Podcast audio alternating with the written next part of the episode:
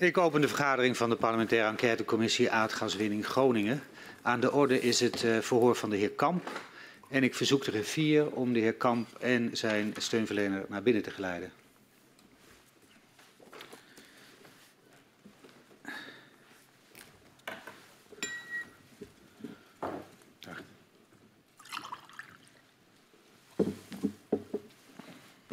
Dank je wel.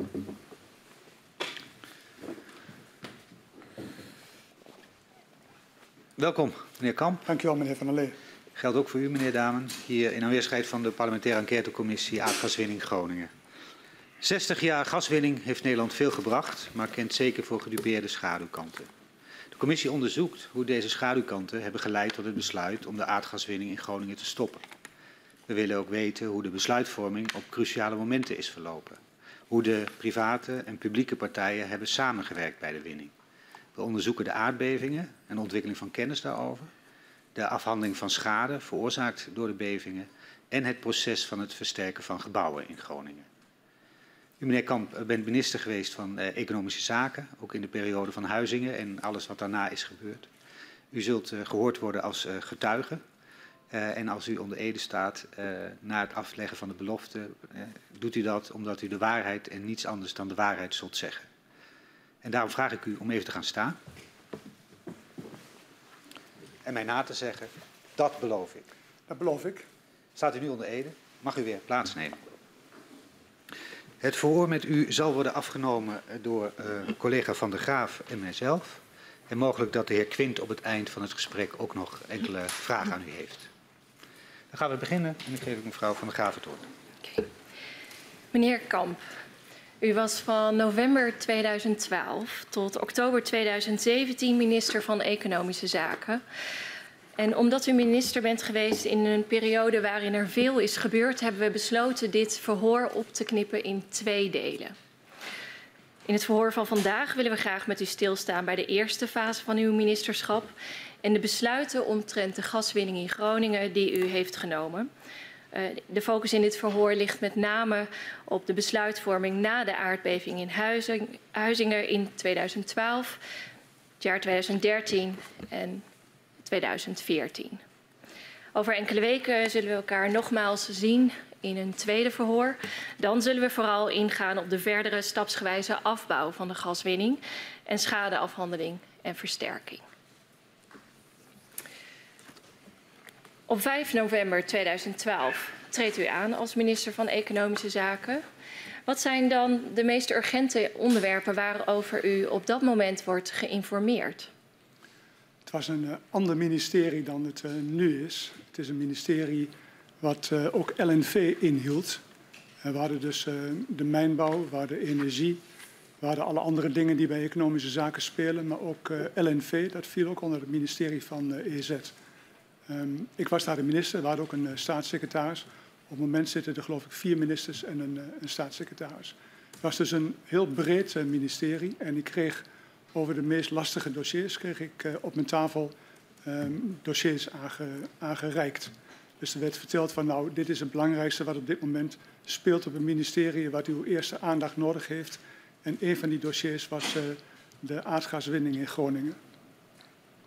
Een van de eerste dossiers was de aardgaswinning in Groningen. Ja, het was een van de eerste dossiers. Het waren er uit mijn hoofd zes, zeven in die orde van grootte. Zes, zeven. Op het uh, moment van uw start als uh, minister, dan heeft de aardbeving bij Huizingen al plaatsgevonden in augustus van dat jaar. En is het staatstoezicht op de mijnen al gestart met eigen analyses naar de seismiciteit. En dat leidt tot tamelijk verontrustende inzichten. Was het u meteen duidelijk wat de ernst van de situatie was? Niet helemaal, denk ik, want die, het, duidelijk worden van wat er allemaal aan de hand is, dat wordt natuurlijk van dag tot dag uh, wordt dat opgevoerd. Er was erg veel onrust in, um, in Groningen, dus ook bij de bestuurders in, in Groningen. Ook onrust bij de Tweede Kamer, op het ministerie en ook bij mij. En dat, dat bouwde zich van dag tot dag uh, op. Um, ik had wel door dat we in ieder geval te maken hadden met iets waar de mensen in Groningen uh, woedend over waren. En de mensen in Groningen zijn geen druktemakers. Als ze woedend zijn, dan, uh, ja, dan is er echt wat aan de hand. En bovendien uh, zijn ze ook in staat om dat heel lang vast te houden. Dus ik, had, was me bewust dat daar een groot, een groot probleem was, maar ik werd me daar steeds meer van bewust. En bovendien was ik me er in het begin ook van bewust dat we met een, op een omslagmoment zaten. We hadden daar 50 jaar gas gewonnen in Groningen en dat waren we allemaal gewend. En de laatste inkomsten voor de rijksbegroting alleen van Groningen was 11,5 miljard. Er kwam nog 2,5 miljard um, euro uit de kleine velden bij. Dus het was gewoon iets wat van jaar tot jaar voor het Rijk heel erg mooi was. En bovendien was het ook heel erg mooi voor Shell en Exxon, die daar in een periode van zes jaar, zeven jaar, 8 miljard hadden uitgehaald in de jaren voor 2012. Dus dat zou, dat zou anders gaan worden. Er zou minder gas gewonnen gaan worden. Er zou veel meer gedaan moeten worden om de gevolgen op te vangen. En van dat kantelmoment was ik me bewust, naast natuurlijk de woede en de onrust van de mensen in Groningen. En van al deze inzichten was u op dag 1, dag 2 van uw uh, ministerschap bewust? Ja, ik kwam van het ministerie van Sociale Zaken. Daar was ik uh, vooral intensief bezig geweest met de verhoging van de AOW-leeftijd en de, de, de, nieuwe opzet van de pensioenen, de aanvullende pensioenen. Bovendien was ik uh, informateur geweest van het, van het nieuwe kabinet, wat toen in november 2012 aantrad. Dus ik, ik kwam daar vrij blanco op dat ministerie van EZ wat de aardgaswinning betrof. Maar onmiddellijk werd mij duidelijk uit uh, de stukken die ik uh, kreeg en de gesprekken met de mensen die ik al de eerste dag uh, voerde, dat aan de hand was wat ik net verwoordde. In hoeverre werd u bij uw aantreden ook al geïnformeerd over de werking van het gasgebouw? Ik, ik weet niet of dat onderdeel uitmaakte van het dossier wat ik op um, 5, 6 november kreeg. Maar ik ben daar heel snel ingedoken, omdat het natuurlijk van belang was. En ik heb daar naar gevraagd en uitleg gekregen. En nou ja, dat was een, een onderwerp wat, wat ik gewoon moest weten hoe het in elkaar zat... om vervolgens de, de zaak te kunnen uh, managen. En in hoeverre heeft u uh, zich daar in die eerste weken dan al in verdiept? Het zal vast gebeurd zijn. Ja, ik, uh, ik doe dat zo dat als er iets ingewikkelds is dat je dan zo gauw mogelijk probeert te begrijpen wat er aan de hand is. En dat gasgebouw, dat is mij uitgelegd hoe het in elkaar zat. Een stelsel van privaatrechtelijke afspraken. Een samenwerking tussen, uh, tussen bedrijven en de overheid. Constructie met de maatschap en met Gasterra. En de manier waarop Gasterra aangestuurd werd en waarop de maatschap aangestuurd werd. Dat het ook een personele unie was. Dat de bepalende mensen in de een ook de bepalende mensen in de ander waren. En dat had ik dus uh, vrij snel door. Dat had u vrij snel door. Wist u op het moment van uw aantreden uh, wat het krachtenveld daarin was en over welke onderwerpen uw uh, directeur-generaal in dat gasgebouw sprak en besluiten overnam? Ja, ik snapte natuurlijk um, wat de grote lijn was. En de grote lijn was dat uh, Shell en Exxon die zaten daar om geld te verdienen. En wij zaten daar om het algemeen belang, de publieke belangen uh, te behartigen. En die bestonden voor een deel uit, uh, uit geld verdienen, want het was belangrijk voor de rijksbegroting. Het was gas wat in Nederland in de bodem zat en dat moest aan de Nederlanders ten goede komen. U begreep wat de belangen waren van maar, de verschillende partijen in het gasgebouw, maar wist u over welke besluiten uw directeur-generaal uh, ging in dat gasgebouw? Wat, wat er even, onderwerp was? Misschien even mijn zin afmaken dat behalve wat ik net zei, dat het belang was, de, de, de rijksbegroting, was natuurlijk de veiligheid van de mensen in Groningen, die was, uh, dat stond op het spel. Dus dat was een uh, grote zorg. En daarnaast was een grote zorg de leveringszekerheid, omdat 98% van de huizen in Nederland, die waren aangesloten op dat aardgas. Dus als je daarmee bezig gaat, ja, dan tas je, tas je de, de normale bedrijf, de gang van zaken in al die huishoudens aan. Op welke manier was uh, kennis hebben over dat gasgebouw en de werking daarvan noodzakelijk om besluiten te kunnen nemen?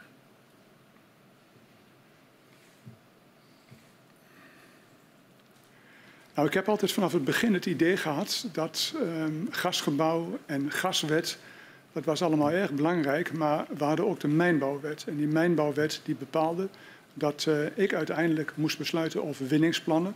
En dat ik ook de mogelijkheid had om daar voorwaarden aan te koppelen en daar uh, grenzen aan te stellen.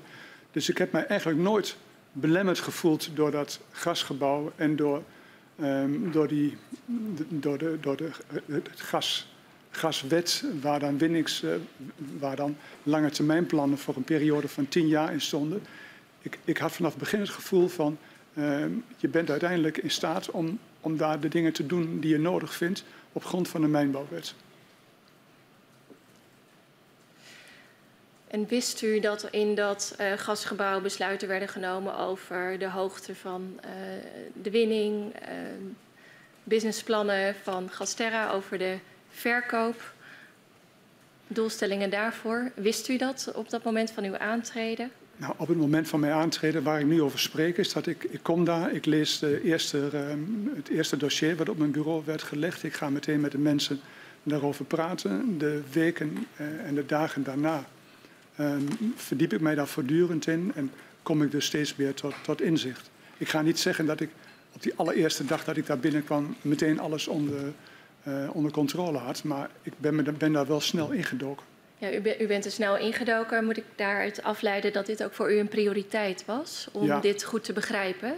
Ja, maar er waren wel veel prioriteiten op dat ministerie. Je had een groot probleem met een bedrijf in Zeeland, Termfos, een bedrijfsterrein waar ernstige vervuiling was, waar iets, iets mee moest gebeuren.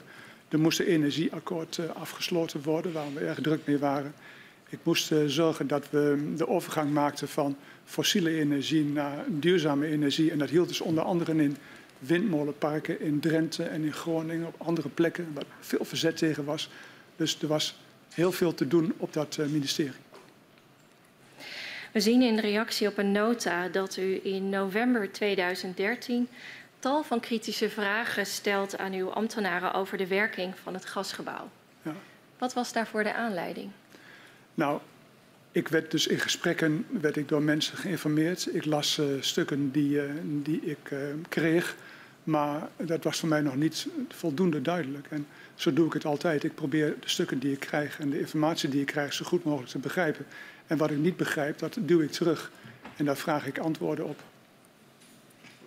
Maar de concrete aanleiding? Dat is mijn manier, normale manier vragen? van werken, zo doe ik het altijd. Zo doet u dat altijd. En waarom uh, stelt u die vraag uh, november 2013, een jaar uh, na uw aantreden? U geeft net aan dat u oh, al snel begon met het vergaren van inzicht in dit gasgebouw. Een jaar later stelt u deze vragen. Had u daar dan niet eerder op kunnen komen? Sorry, ik had uh, net in mijn hoofd dat wat u zei dat dat in 2012 was. Maar dat was nee, dus een jaar in november later. 2013 dat wij zien dat u die kritische vragen stelt. Neem me niet kwalijk. In het begin ben ik daar meteen ingedoken in dat uh, gasgebouw om te weten waar ik mee te maken had, hoe het in elkaar zat. Um, en eind van het jaar 2013 waren er kennelijk nog een aantal dingen die, uh, die me niet voldoende duidelijk waren. En daar heb ik opnieuw naar gevraagd. Dank u wel. Ja, om daar toch even op doorgaan, want het zijn best fundamentele vragen. U vraagt zich af wat het nut is van de maatschap Groningen als tussenschakel, waarom uh, GTS naast GasUnie uh, bestaat, wat er de zin van is dat het college van gedeputeerd gedelegeerd commissaris van Gasterra en het uh, CBM uit dezelfde personen bestaan. Dat zijn allemaal wezenskenmerken van het gasgebouw. en die vragen komen dus in november 2013 allemaal door u op tafel. Uh, wat ons wel de vraag uh, deed oproepen of dat in het begin, of in het eerste jaar, voor u wel voldoende helder was hoe die constructie nou precies in elkaar zat. Nou, ik wist van de maatschap natuurlijk en ik wist van Gasterra. Ik wist ook dat het zo was dat je oorspronkelijk GasUnie en de, en de maatschap had, maar dat de GasUnie opgesplitst is in GTS en in Gasterra. Ik wist ook wie er in, de, in het college van gedelegeerde commissarissen ja. bij Gasterra zat. En ik wist wie er in het college beheer van de maatschap uh, zaten. Ja. Uh, ik wist ook dat ja, dat, dat dezelfde mensen uh, waren. Dus ik wist een heleboel dingen. Maar de, het, het, het, het begrip van, um, van ja, waarom is dat nu nog zo en um, hoe moeten we daar nu tegenaan kijken... daar heb ik toen okay. eind van het jaar verder op doorgevraagd. Uh, in de tweede week uh, van uw ministerschap ontvang, ontvangt u een, een ambtelijke nota over de aardbevingen in Groningen als gevolg van de gasproductie uit het Groningenveld. En hierin wordt al aangegeven dat uit de analyses van staatstoezicht op de mijnen blijkt dat aardbevingen mogelijk zwaarder kunnen worden dan tot dan toe werd aangenomen. En als die analyses juist zijn, er risicobeperkende maatregelen moeten worden getroffen. En in de nota wordt genoemd dat het omlaag brengen van de gasproductie de meest voor de hand liggende maatregel is, maar dat dit wel consequenties zal hebben voor de energievoorzieningszekerheid en voor de gaswaarten. Welke acties ondernam u na het lezen van uh, deze nota? Nou, ik wist dus dat het zo was dat toen de aardgaswinning in Groningen begon, dat 1,2% van de, het energieverbruik in Nederland, dat was afkomstig van gas. Op het moment dat ik daar kwam, was 45% van de energieverbruik in Nederland, het totale energieverbruik, was afkomstig van het, uh, van het aardgas. Um, ik wist ook dat uh, eh, 98% van de huishoudens, ik zei het net al, dat die voor hun verwarming en voor het koken meestal uh, aangewezen waren op dat, op dat mm. aardgas. Dus ik was mij er heel goed van bewust dat, er, uh, dat als je in die winning van het aardgas, als je daarin gaat grijpen, dat dat met name in een koude winter mogelijk grote gevolgen zou, zou hebben. Dus mm. op die manier ben ik mij daar toen verder in gaan verdiepen. En welke vragen stelde u zich daarbij en welke opdrachten gaf u om antwoorden te krijgen op die vragen? Weet ik niet. Ik weet wel dat uh, vrij snel daarna heb ik ook een uh, briefing gekregen van Staatsbosbeheer, van Staatstoezicht op de mijnen. Ja. En Staatstoezicht op de mijnen heeft mij ook gezegd wat hun analyse waren en, um, en, en wat ja. hun conclusies die zij daaruit trokken uh, waren. Ja. Dat, waar u nu over spreekt, dat was in de loop van november nog. Ja. En dat, was, dat kwam vanuit de ambtenaren uh, bij mij. Ja. En vervolgens vraag je daarop door van ja, waar zit dat risico dan precies? Is het dan, is, komt dat van de, de uh, winning of komt dat van de, van de compactie die in dat veld plaatsvond? En dan wordt mij uitgelegd dat uh, oorspronkelijk in dat veld in Groningen, daar was de druk 345 uh, bar. Ja. Uh, op het moment dat ik daar kwam, was de druk ongeveer 100 bar. Van 345 naar 100 terug. En in het zuidelijke deel van het veld was het zelfs 55 bar. En dat betekent dat als gevolg van die drukvermindering in dat veld moet die bodem zich opnieuw zetten. En daar krijg je dus aardbevingen van. Daarnaast krijg je ook aardbevingen van de winning van het uh, aardgas. Ja, er werd mij ook gezegd dat uh, het zo is dat als je de aardbevingen, de aardgaswinning in één klap naar nul terugbrengt, dat je dan over een periode van 10 jaar 38% vermindering van de seismiciteit kunt uh, krijgen. Dus er kwam van allerlei kanten ja. kwamen, kwamen de brokken informatie op me af ja. die, uh, die ik nog niet voldoende met elkaar in verband kon uh, brengen. Gaan we zo nog even op door. Ik had nog een andere vraag, want u, u, u, u noemde de cijfers over de omvang van het gasgebruik in Nederland. Ja. De mate waarin huishoudens daar ook uh, voor hun warmte afhankelijk van waren. Ja. Heeft u in die eerste weken ook nog specifiek aangedrongen op meer inzicht te krijgen in de leveringszekerheid, waar die uit bestond, wat daar mogelijk aan, aan een buffer, zo'n ruimte zat? Ja, daar is uh, zeker over gesproken en daar kwamen geen duidelijke uh, antwoorden op naar voren. Nee. Nee. Uh, als het ging om de leveringszekerheid, ging het om Nederland en om, om Duitsland en Frankrijk en België. U moet zich voorstellen dat de productie in Noordwest-Europa van, van, van laagkalorisch gas, en u weet Gronings gas is laagkalorisch gas, ja. de productie daarvan was, was 70. Er kwamen 50 uit het Groningenveld, 10 van de Nederlandse kleine velden en 10 kwam van de Duitse kleine velden. Maar als je kijkt naar het verbruik van dat laagcalorische gas, 30 in Nederland, 30 in Duitsland, 5 in Frankrijk en 5 in België. En wat je dus ziet is dat van het uh, gas wat gewonnen werd, het laagcalorische gas in Nederland, de helft bleef in Nederland en de helft ging naar drie andere landen. En ik was me er vanaf het begin um, van bewust dat die verantwoordelijkheid die ik had voor de leveringszekerheid in Nederland, dat ik die verantwoordelijkheid ook had voor de mensen in Duitsland, België en Frankrijk. Mm. Omdat dat, dat gas ging in installaties die alleen maar geschikt waren voor dat laagcalorische gas. Ja. Dus als je dan in een winter, in een koude winter, dat gas niet beschikbaar hebt, ja, dan ontwrichten die samenlevingen. Dat is helder. Tegelijkertijd hebben we uit het verhoor met de heer Dieriks begrepen dat er in die periode geen verzoek is gedaan aan de meest aangewezen partij die kennis had over de leveringszekerheid GasUnie Trade and Services, om uit te zoeken wat is nou precies uh, benodigd voor de leveringszekerheid. Uh, Heeft u daar een opdracht toe gegeven om dat wel te doen? Om dat bij GTS na te vragen in, in november 2012? Er waren een heleboel dingen niet duidelijk. En wat wij gedaan hebben, is die dingen laten uitzoeken. En dan ging het ook over, uh, over de leveringszekerheid. Ja. En kreeg u voldoende bevredigende antwoorden in uit die, weken? Uit die onderzoeken wel, maar we moeten wel vaststellen dat nadat er negen maanden gewerkt was aan die onderzoeken, kreeg ik in januari 2014 nog een keer uh, te horen van uh, de Technische Commissie Bodembeweging dat de kennis over het, uh, over, het, het Groningenveld onvoldoende was. Dat dat zelfs gold voor de oorzaak van de, de aardbevingen. En dat over de risico's de hele verschillende opvattingen bestonden bij de deskundigen. Ja. Dus de, Daar komen we zo op terug. Maar ik ben wat even. Ik wil zeggen, meneer Van der Lee, is dat zelfs een jaar later was volgens die technische commissie bodembeweging die informatie nog niet perfect laat staan op het moment dat ik daar binnenkwam. Nee, dat snap ik, maar we proberen het in de tijd op te bouwen. En we zijn nog even in, de, in uw beginperiode om te kijken ja, hoe het toen stond met uh, de informatievoorziening ook naar u. Ja. Een van de dingen die we toch ook uh, hebben gezien is dat u ambtenaren ook naar een verzoek te hebben gedaan bij Gasterra in november 2020 al duidelijkheid krijgen over het feit dat er ja, in principe 20 miljard kubieke meter aan capaciteit is om zogenaamd pseudo-Groningen gas te maken door stikstof toe te voegen aan hoogkalorisch gas. Is u dat verteld in, in, in november? Mij is verteld dat er uh, installaties waren om stikstof bij te mengen bij het uh, hoogcalorische gas. Waardoor je daar met Groningen gas, laagcalorisch gas, vergelijkbare kwaliteit zou kunnen krijgen. Mm -hmm. Dat ging om installaties die 18 jaar oud waren, zeg ik uit mijn hoofd. Mm -hmm. installaties die nooit 100% gedraaid hadden. Mm -hmm. En dat het niet doenlijk was om er maar vanuit te gaan dat die installaties ja. in één keer 100% permanent 24 uur per dag hele jaar door zouden ja. kunnen draaien.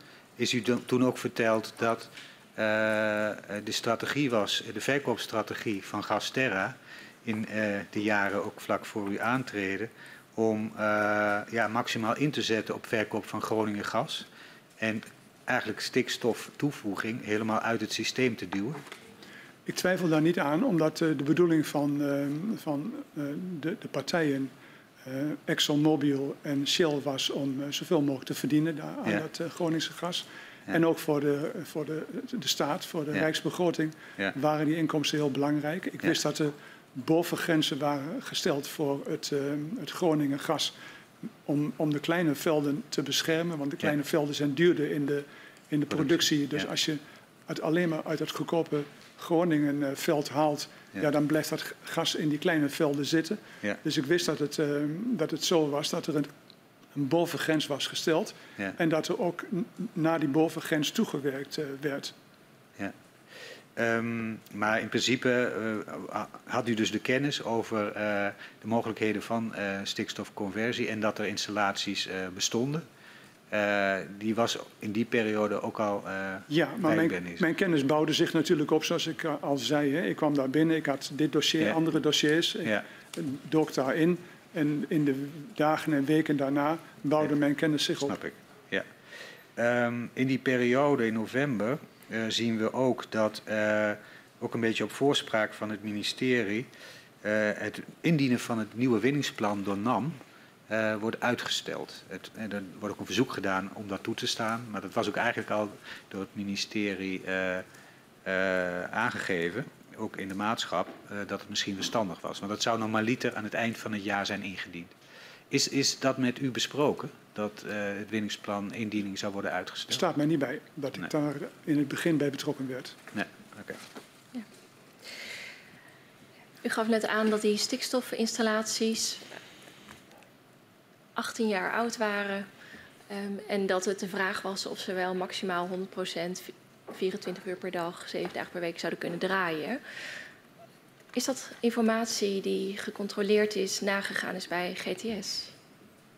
Informatie die ik kreeg van mijn ambtenaar. Je moet zich uh, voorstellen dat de eerste uh, bron van mijn informatie, dat waren uh, mijn ambtenaren. Die zijn altijd zo. Hè. Die zijn er helemaal op gericht om te zorgen dat degene die de beslissingen moeten nemen, dat die goed geïnformeerd worden. Ik krijg op, op papier informatie, ik krijg uit gesprekken informatie.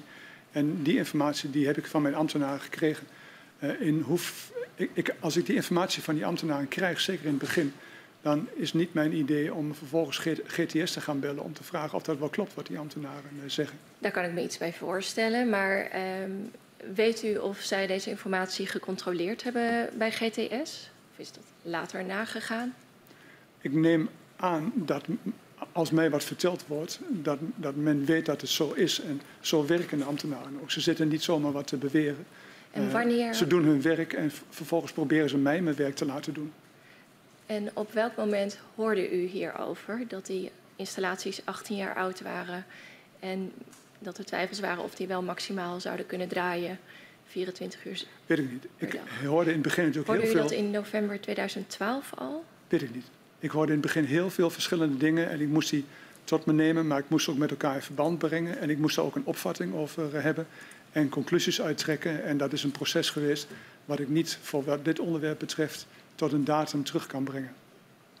Oké. En tot een, een, een, datum is misschien heel specifiek gevraagd, maar in die periode gebeurt er best heel veel. Uh, ook in relatie tot het Groninger gasveld uh, en onderzoeken die, die plaatsvinden.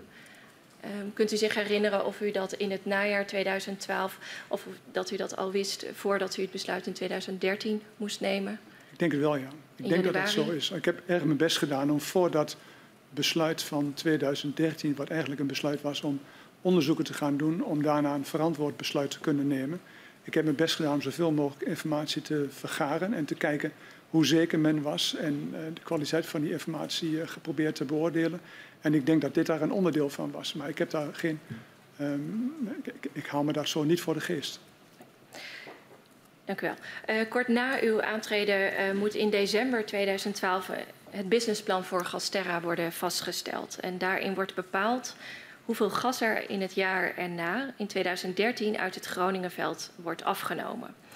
In het businessplan staat dat de doelstelling voor 2013 is om 48,9 miljard kub te produceren uit het Groningenveld. Was u in januari 2013, ten tijde van besluit dat u heeft genomen, op de hoogte van deze doelstelling? Ja, u zegt terecht 48,9 en later stond er ook uh, in stukken 49,1. Maar goed, dat verschil is uh, klein. Um, ik weet niet of ik mij in het begin georiënteerd heb op die 48 miljard die daadwerkelijk gewonnen was in 2012 of op de 49 miljard die gepland was voor 2013. Dat weet ik niet meer. Maar u wist uh, dat, dat de doelstelling was uh, voor het produceren uh, van het, uit het Groningen gasveld voor het jaar 2013? Nou, het was meer zo dat ik meende te weten hoeveel wordt er nu gewonnen. En dat was dan wat er in 2012 gewonnen was, die 48 miljard. Het kan ook zijn dat rond die tijd mij geïnformeerd is over dat businessplan, maar dat, dat, dat weet ik niet of dat gebeurd is. Met die businessplannen bij Gasterra, daar was ik niet actief bij betrokken. Het was ook zo dat uh, ja, je kunt niet als minister overal actief bij betrokken zijn. Dus er zat een directeur-generaal van het ministerie zat in het uh, college van uh, gedelegeerde commissarissen en die was met dat soort dingen bezig. U zegt uh, bij die businessplannen was ik niet actief betrokken. En zegt u daarmee dat u niet uh, geïnformeerd bent over wat er in dat businessplan voor doelstelling was opgenomen? Dat zeg ik niet. Nee, ik zeg alleen dat, dat ik niet meer weet of, nou, of ik nou uitging van die 48, van die 49. Ik weet ook niet of die 49 mij expliciet gemeld is. Maar mijn idee van de hoogte van de winning waar het over gaat, is uh, 48. In die orde van grootte. Wat was op uh, het moment, januari 2013, als u het besluit uh, moet nemen, uh, uw beeld van wat er nodig was voor de leveringszekerheid? Mijn beeld wat er nodig was voor de leveringszekerheid is dat wat er, wat er verkocht werd. Want laagcalorisch gas, dat is een, een typisch gas wat je, wat, wat je niet zomaar kunt uitwisselen met hoogcalorisch gas. Um, waar hoogcalorisch gas gebruikt kon worden, dan deden ze dat waar laagcalorisch gas gebruikt moest worden, dan deden ze dat ook. Dus ik ging er als uitgangspunt van uit dat uh, wat er verkocht werd aan laagcalorisch gas, dat dat gebruikt werd in de ziekenhuizen, in de verpleeghuizen, in, in de kantoren, vooral in de woningen. Uh, ja, dat was, dat was nodig. En dan zowel in Nederland als in Duitsland, als in België en in Frankrijk. En weet u waar dat op neerkwam? Hoeveel ja. miljard kuub? Um, wat er geproduceerd werd. Hè. Dus die, mijn laatste informatie op dat moment was 48 miljard uit Groningenveld laagkalorisch in het jaar 2012. In het jaar 2012 is er 10 miljard hoogkalorisch uit de kleine velden gehaald. En er is ook 10 miljard uh, laagkalorisch uit de kleine velden gehaald. En dat geheel werd uh, voor de helft afgezet in Nederland en voor de helft in het buitenland.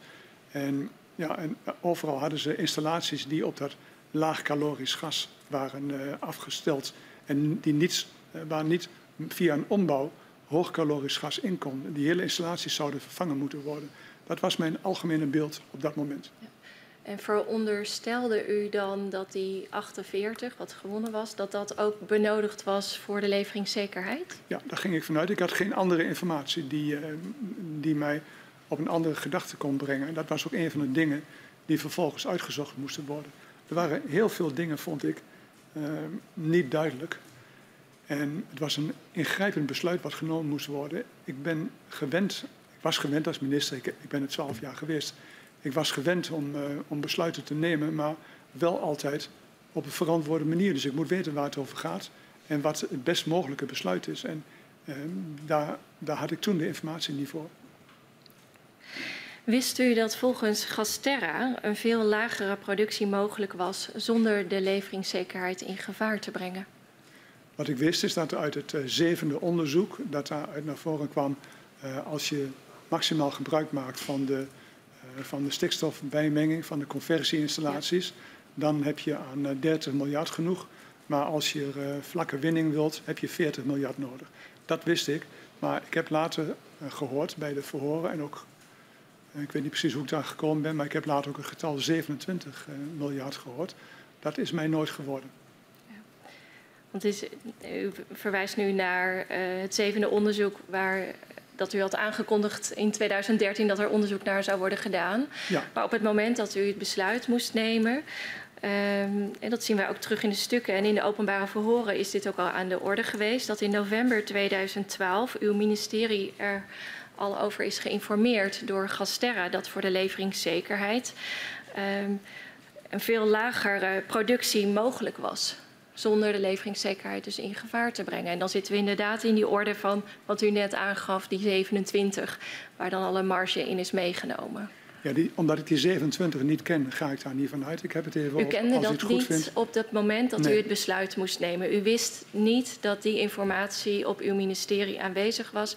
U bent daar niet over geïnformeerd. Nee, maar die 3040 die uit het uh, zevende onderzoek uh, kwam, dat zou misschien al in grote lijnen ook al uh, eerder bekend kunnen zijn. Dat is goed mogelijk. En die 30-40, ja, ik denk dat die 30 uitgaande van, uh, van volledige inzet van de conversieinstallaties, waarbij je dus Groningenveld gebruikt als, als extra, dat leidt er onmiddellijk toe dat je in de winter grote pieken krijgt. Het is zo dat de temperatuur, um, in, vanwe, vanwege de lage temperatuur in de winter, is de vraag voor ruimteverwarming in de winter drie keer zo hoog als in de zomer. En dat betekent dat als je dan die hogere vraag helemaal met Groningengas in moet vullen, dan krijg je dus dat je in de winter veel meer wind dan in de uh, zomer. En de gevolg daarvan, daar werd ik keer op keer op gewezen door staatstoezicht, schriftelijk en mondeling. Het gevolg daarvan is extra seismiciteit. En dat moest juist voorkomen worden. De hoge doelstelling in het businessplan uh, was het gevolg van de verkoopstrategie van Gasterra. Ja. Uh, die was namelijk gericht op winstmaximalisatie. De verkoopstrategie was om maximaal in te zetten op zoveel Groninger gas te verkopen. Onder andere door verrijking en kwaliteitsconversie te beperken. En dat zien we ook terug in het businessplan, wat voor het jaar 2013 geldt. Was u op het moment dat u dat besluit in januari moest nemen op de hoogte uh, van de verkoopstrategie van Gasterra? Dat weet ik zo niet precies. Het is zo dat um, op het moment dat dat besluit genomen moest worden, dat overigens twee maanden na mijn, uh, na mijn aantreden, um, heb ik gekeken van wat is er allemaal aan informatie en kan ik tot een besluit komen over de hoogte van de, van de winning. Want SODM zegt van er moet minder gewonnen worden. En kan ik dat besluit nu verantwoord eh, nemen? Ik vond van uh, niet, vandaar dat die onderzoeken zijn uh, ingesteld. dat betekent dat ik vooral heel veel dingen op dat moment niet wist, niet zeker wist, onvoldoende wist. En daarom vond dat die onderzoeken gedaan moesten worden. Ja. Maar de, de vraag die ik stelde was of u op de hoogte was van die verkoopstrategie van Gasterra. Dat zij gericht waren op winstmaximalisatie, dat ze erop gericht waren zoveel mogelijk Groningen gas te verkopen. En dat zij dat doel uh, van 48,9 miljard kuub voor 2013 hadden vastgesteld. Zo heel expliciet niet, maar het was niet iets wat in strijd was met dat wat ik aannam.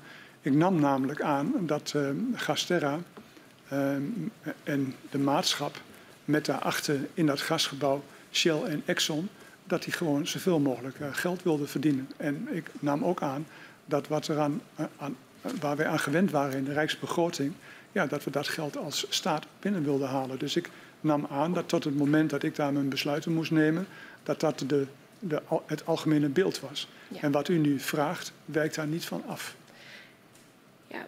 Um, dat businessplan dat, dat wordt vastgesteld in de periode dat u al bent aangetreden als minister. Kunnen wij er dan van uitgaan dat u daarover niet bent geïnformeerd dat dat businessplan zou worden vastgesteld met dat doel? En dat dat volledig via uw directeur-generaal is gelopen? Ik had natuurlijk heel veel gesprekken op dat ministerie. En ik spreek niet alleen met de directeur-generaal, Mark Dieriks in mijn uh, tijd, de eerste jaren in mijn tijd. Maar ik sprak ook heel veel met eh, de grootste, de directeur op dat moment. Maar wat ik ook altijd doe, is met de beleidsambtenaren praten. En ik denk dat ik eigenlijk nog meer met die beleidsambtenaren sprak dan met de directeur en de directeur-generaal. En hadden zij u daar een signaal die, over afgegeven? In die vele gesprekken die ik gehad heb, weet ik niet of zij mij misschien gezegd hebben, nou in het businessplan voor 2013 staat 49 miljard. Ik kan niet uitsluiten dat ze dat gezegd hebben, weet ik niet.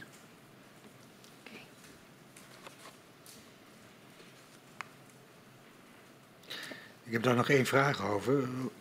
Want het is ja, vrij duidelijk vastkomen te staan, daar hebben we er stukken van, maar dat is ook verklaard in de verhoren, dat er echt een aanzienlijke capaciteit beschikbaar was om uh, door middel van inzet van stikstof uh, een, een, flinke productieverlaging, uh, in theorie zeker, toe te passen. had die informatie niet heel nadrukkelijk ook bij u moeten komen, juist ook in die periode?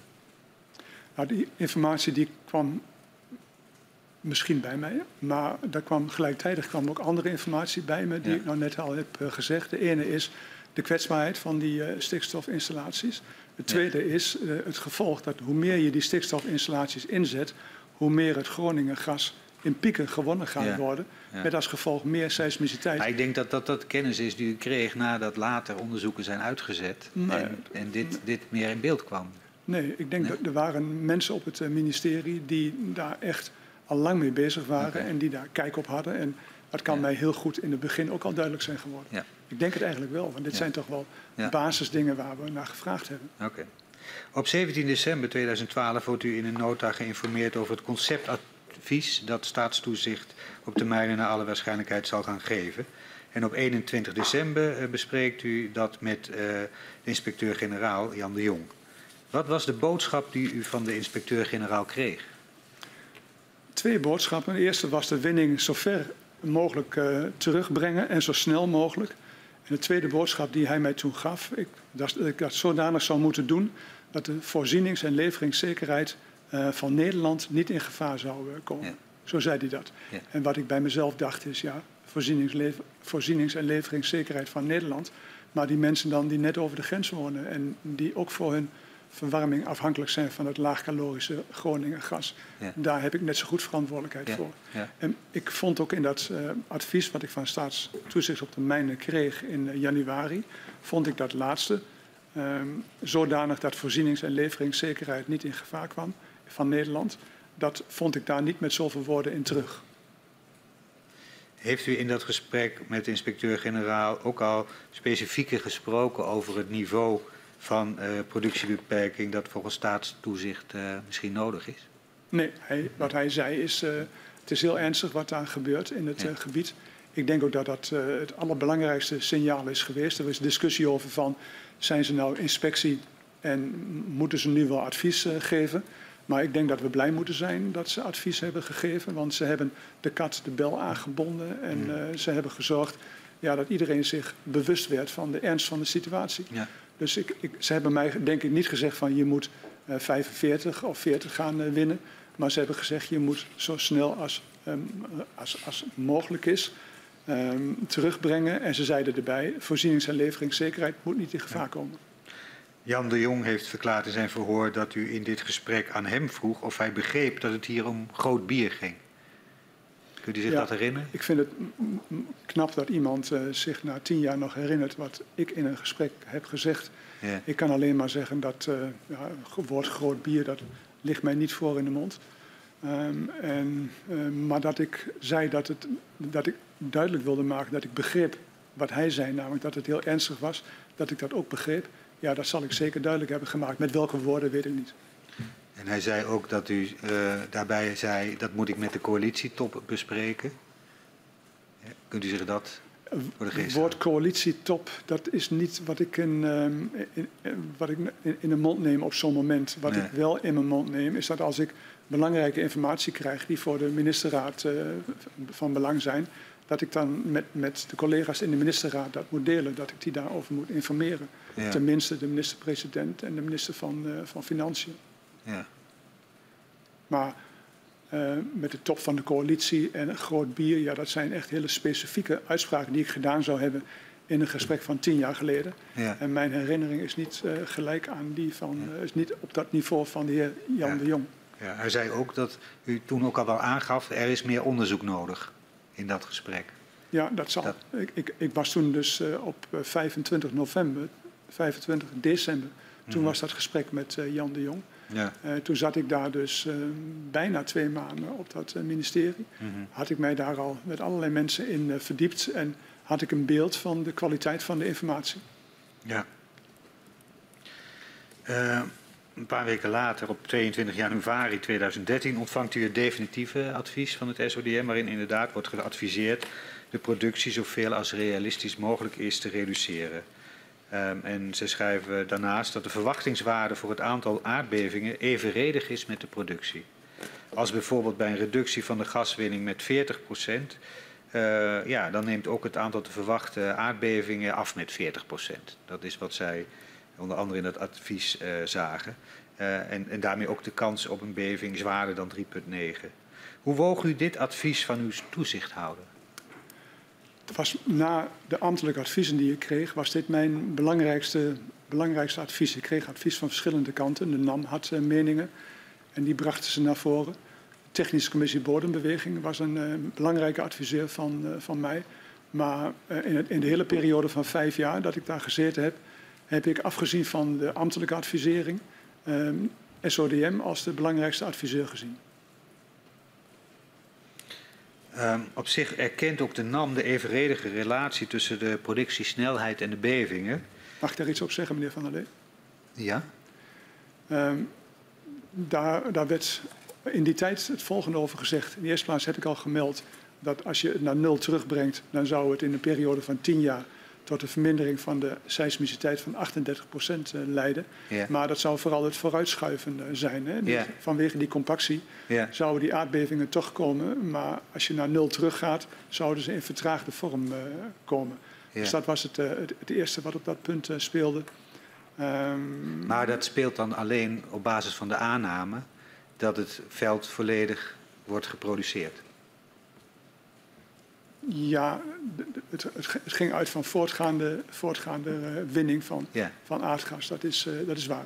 Yeah. Het tweede wat uh, speelde ben ik even kwijt, neem me niet kwalijk. Nee. maar um, het NAM erkent dus die relatie tussen de productiesnelheid en de bevingen. Maar die ziet dus in het, het nut niet in van die productiebeperking. Um, en ik, mijn vraag was inderdaad, hoe zou u de argumenten van het SODM en NAM ten opzichte van elkaar, uh, uh, ja, heeft u die gewogen? Um, nou, ik heb ze niet tegen elkaar afgezet, hè? Ja. Die was ik kwijt, dank u wel.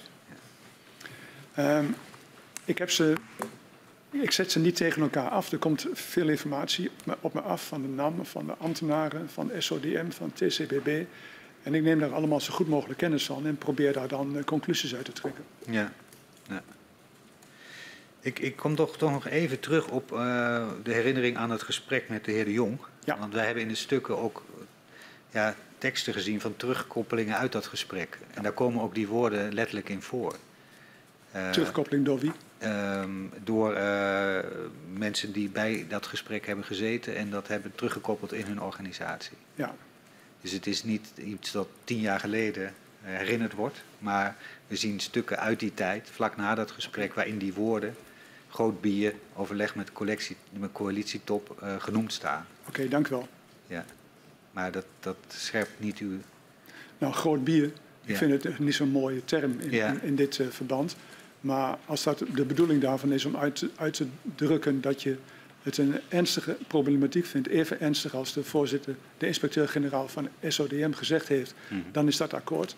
Um, top van de coalitie, ja, als je bedoelt, als ik daarmee bedoel van ik moet anderen waar het relevant voor is in, uh, in de ministerraad en, en misschien ook in de, in, in de Tweede Kamer bij de, mm. bij de coalitiepartijen in ieder geval. Ja. Uh, maar de, de, ik maak nooit zo'n onderscheid tussen coalitiepartijen en de rest van de Kamer. Mm -hmm. Maar ik moet die ook informeren. Ja, ja. dan is dat, uh, is dat ja. juist. Um, u heeft die twee uh, adviezen, zeg maar, van uw toezichthouder SODM en van de producent die daar op Ja. een uh, punt anders over denkt. Ja. Hoe, hoe woog u op dat moment het, het, het voorzorgbeginsel? Nou, SODM en de NAM. Kijk, SODM is, heb ik al gezegd, is voor mij het belangrijkste advies van de externe adviezen die ik uh, kreeg. Het voorzorgsbeginsel, ja, dat is een term die gebruikt wordt uh, om aan te geven dat ik de verantwoordelijkheid had om te zorgen dat die uh, ellende waar Groningen mee geconfronteerd werd, de onveiligheid in Groningen en alle gevolgen die dat had voor de Groningers, voor de gezinnen daar, voor de, voor de mensen die zich bezorgd maakten om hun eigen veiligheid en van hun gezin, maar ook bezorgd waren over het huis waar, waar ze in, in zaten. Die zagen dat hun, hun kerken beschadigd raakten.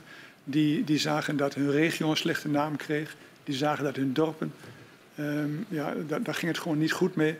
Dus al, al die bezorgdheid die er was bij die mensen, veroorzaakt door die aardbevingen en door de aardgaswinning, ja, daar moest ik wat aan doen. En uh, ik weet niet precies hoe je die term voorzorgsbeginsel daar dan aan wilt koppelen. Nou ja, we zien ook in ambtelijke adviezen Ja. dat uh, er ook, ook door ambtenaren wordt, of door een specifieke ambtenaar moet ik uh, zeggen, de cluster mijnbouw, hoofd, uh, daar ook uh, ja, op gewezen wordt, het belang van het Ja. voorzorgbeginsel.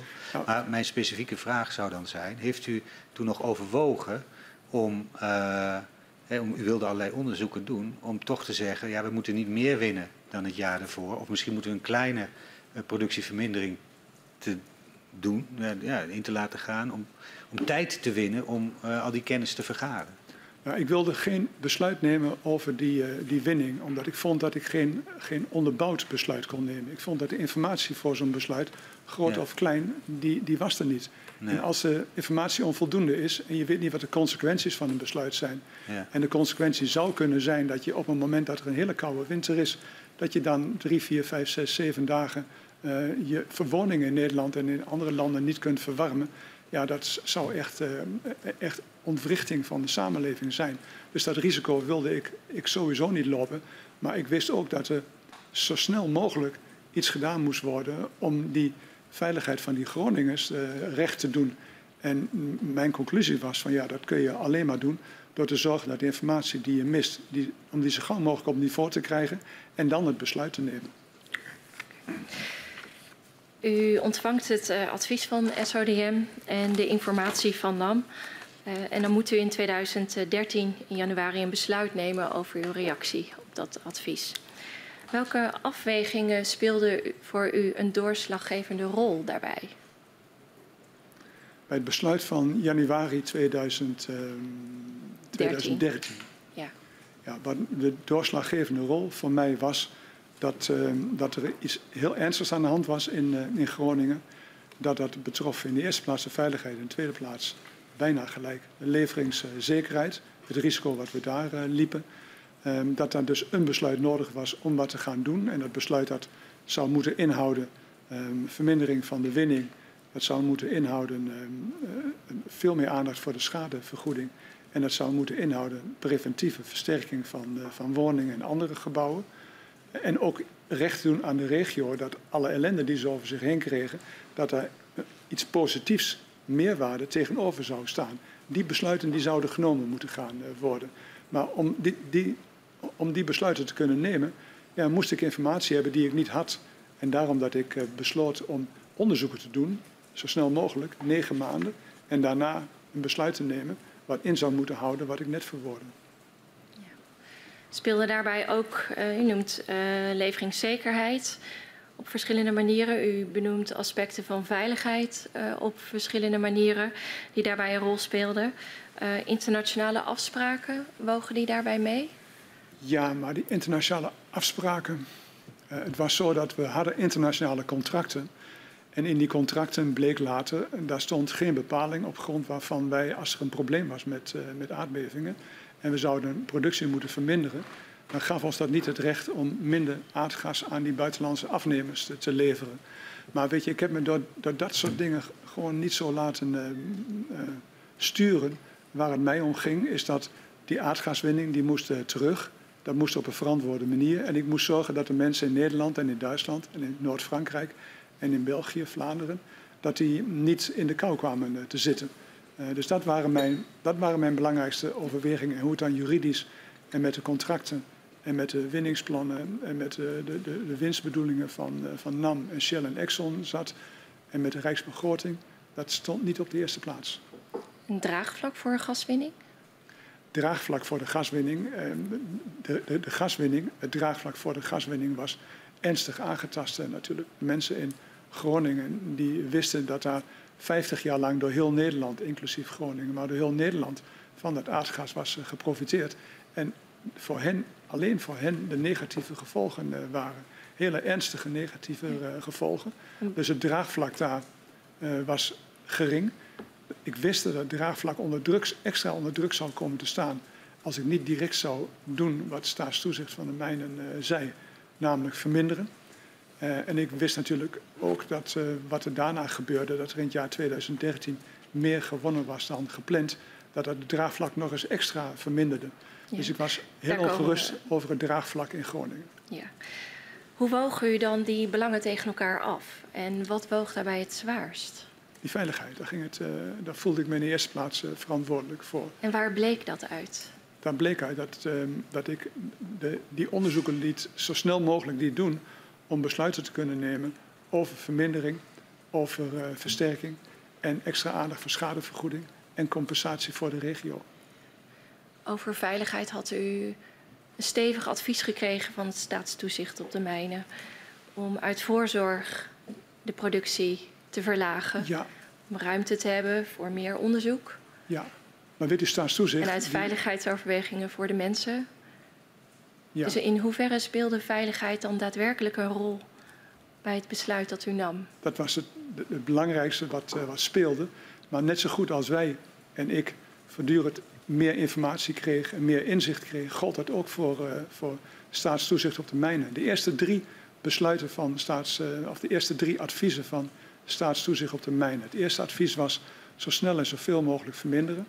Het tweede advies was de putten bij Loppersum uh, voor tenminste drie jaar sluiten. Ja, daar, ging niet meer over daar, zoveel. daar komen we zo meteen op. Maar ik, ik, ja, maar ik, wil ik, ik blijf even, even dat... in januari 2013 op, op dit moment. Want het is belangrijk om, uh, ook voor ons, om een reconstructie van de tijd uh, te maken. Welke informatie op welk moment bekend was, hoeveel gewicht er werd gegeven aan uh, belangen. Dat is ook voor ons belangrijk om te weten en om inzicht te krijgen hoe u dat op dat moment in de tijd zag. Zeker, maar u vroeg mij hoe ik de, de verschillende adviezen woog en hoe ik dat advies van staatstoezicht op de mijnen woog. En wat ik wil zeggen is dat staatstoezicht ook um, meer informatie kreeg, waardoor hun adviezen ook anders werden. De eerste keer zoveel mogelijk, de tweede keer de putten bij Loppersum sluiten en de derde keer zei ze heel specifiek 39,4.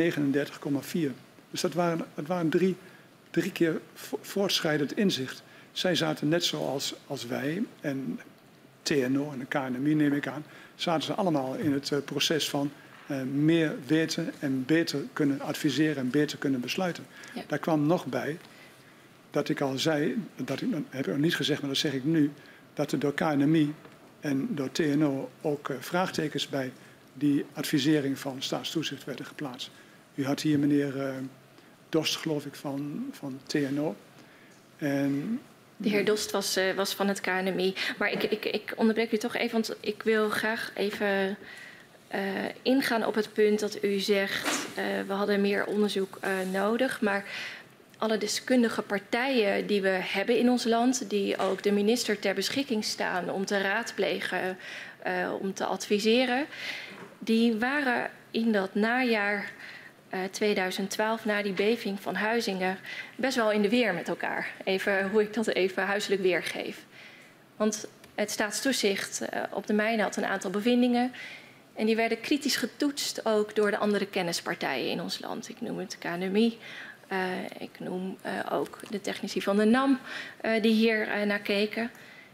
En als er iets is waar zij het over eens waren, dan waren dat drie uh, punten. En ik, ik, noem ze even omdat dat informatie was waar iedereen het, alle deskundigen het in Nederland over eens waren. De experts uh, zijn het erover eens dat het niet mogelijk is om een maximale magnitude uh, van 3,9 op de schaal van Richter voor het Groningerveld aan te houden.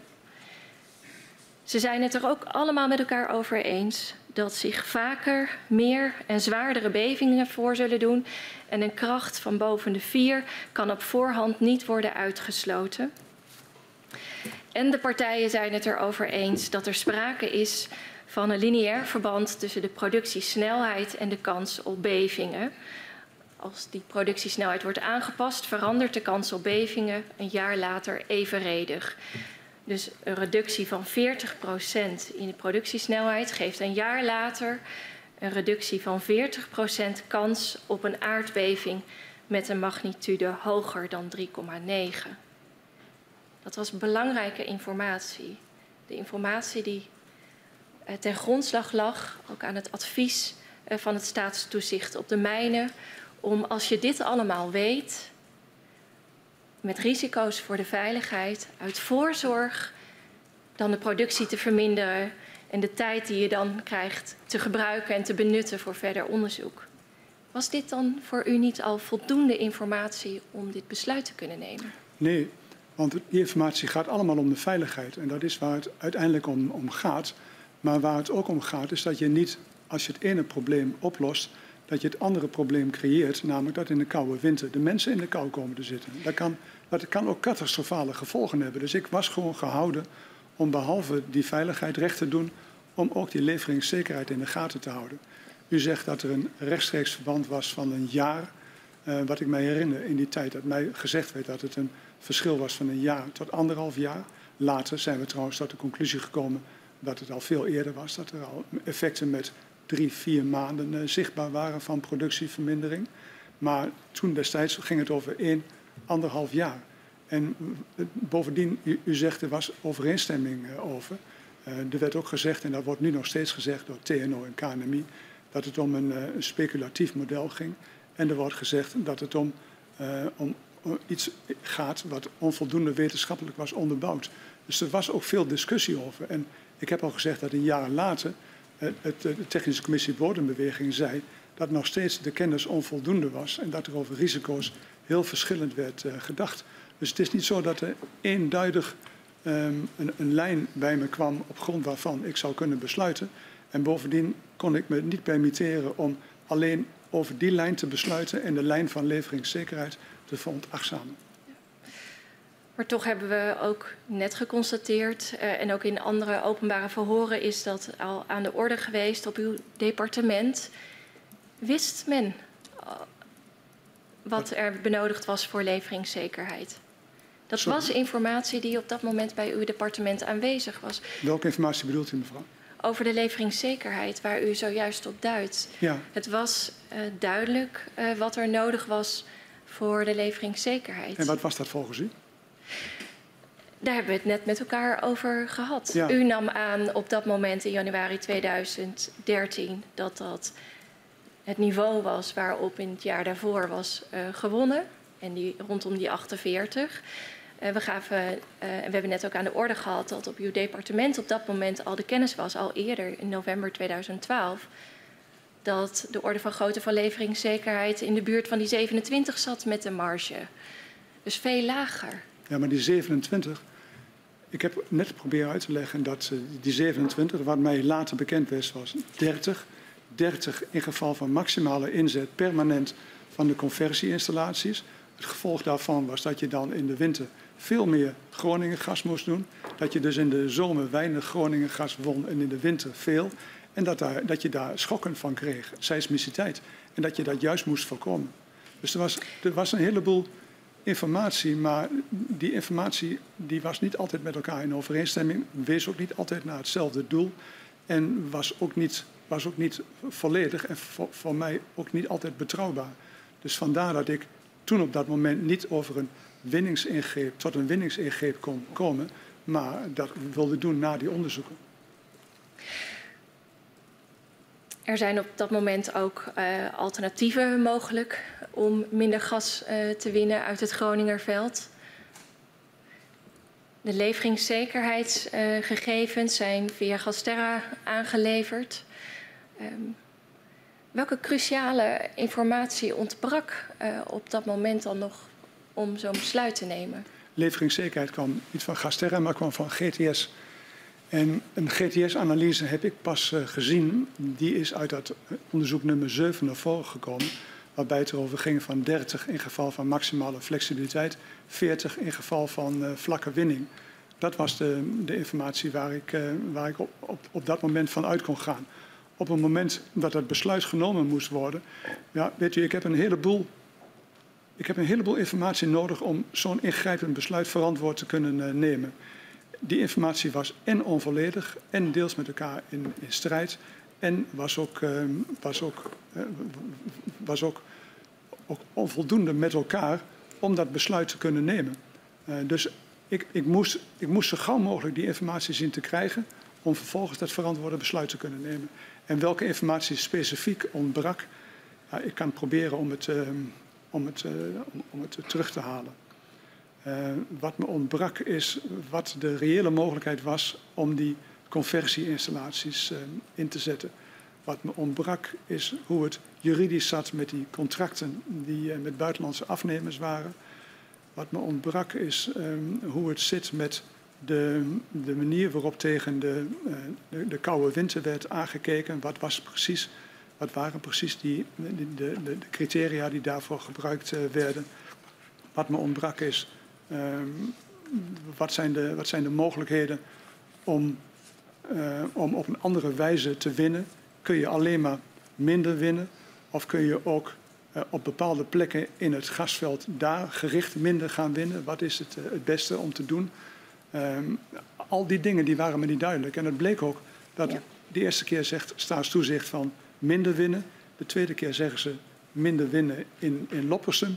En de derde keer zeggen ze 39,4 winnen. Dus er zit, er zit ook voortdurend verloop in de informatie. En ook op het moment dat ik een jaar later het besluit heb genomen tot uh, minder winning.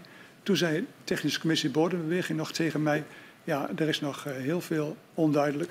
Zelfs over de oorzaak van de bevingen en uh, over de risico's zijn de deskundigen het met elkaar niet eens. Dus ook toen moest ik nog met onvolledige informatie een besluit nemen. Maar toen was het geheel wel zodanig dat het noodzakelijk en verantwoord was om dat besluit te nemen wat we toen hebben genomen. Welke rol hebben financiële overwegingen bij uw besluit een rol gespeeld? Dat speelt natuurlijk mee, omdat je, je bent bewindspersoon van een eh, kabinet wat moet zorgen dat de rijksbegroting op orde is. Ik heb gehoord dat minister Dijsselbloem daar vanmorgen het nodige over gezegd heeft. Dus dat speelt wel mee maar is nooit de drijvende kracht uh, geweest. De drijvende kracht was veiligheid en leveringszekerheid. En daarbij was ook zeker de, de, de financiële, waren de financiële gevolgen ook van belang en die werden dus ook meegewogen. Hoe verliep uh, de bespreking over uw voorgenomen besluit in de ministerraad? U bedoelt het besluit van.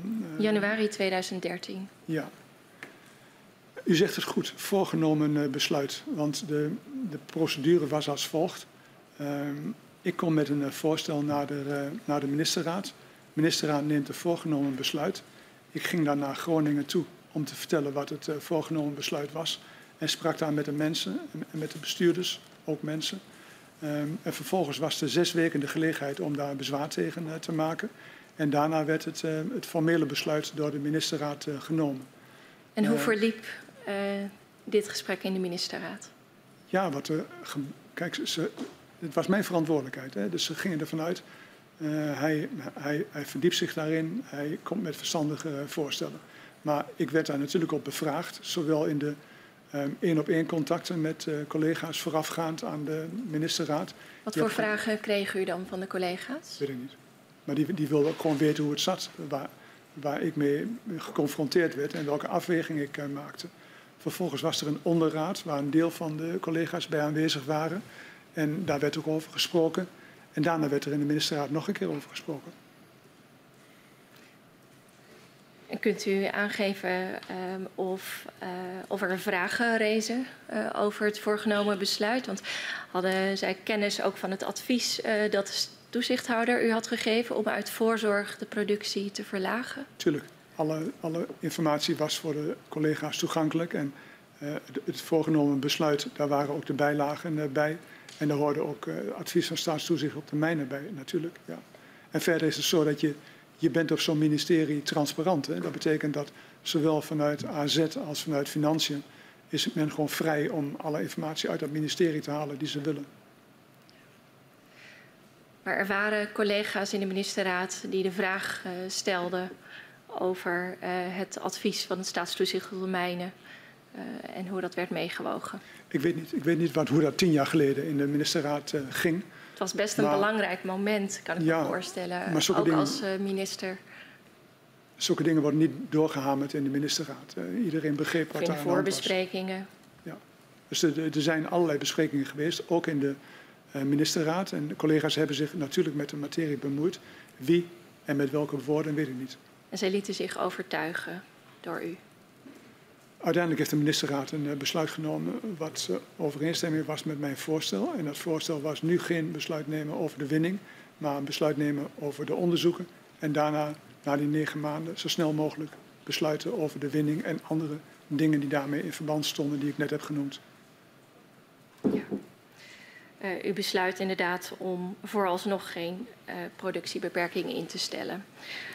Uh, in hoeverre was u er zich van bewust wat dan voor het komende jaar de consequenties zouden zijn in het aardbevingsgebied qua seismische activiteit? Um,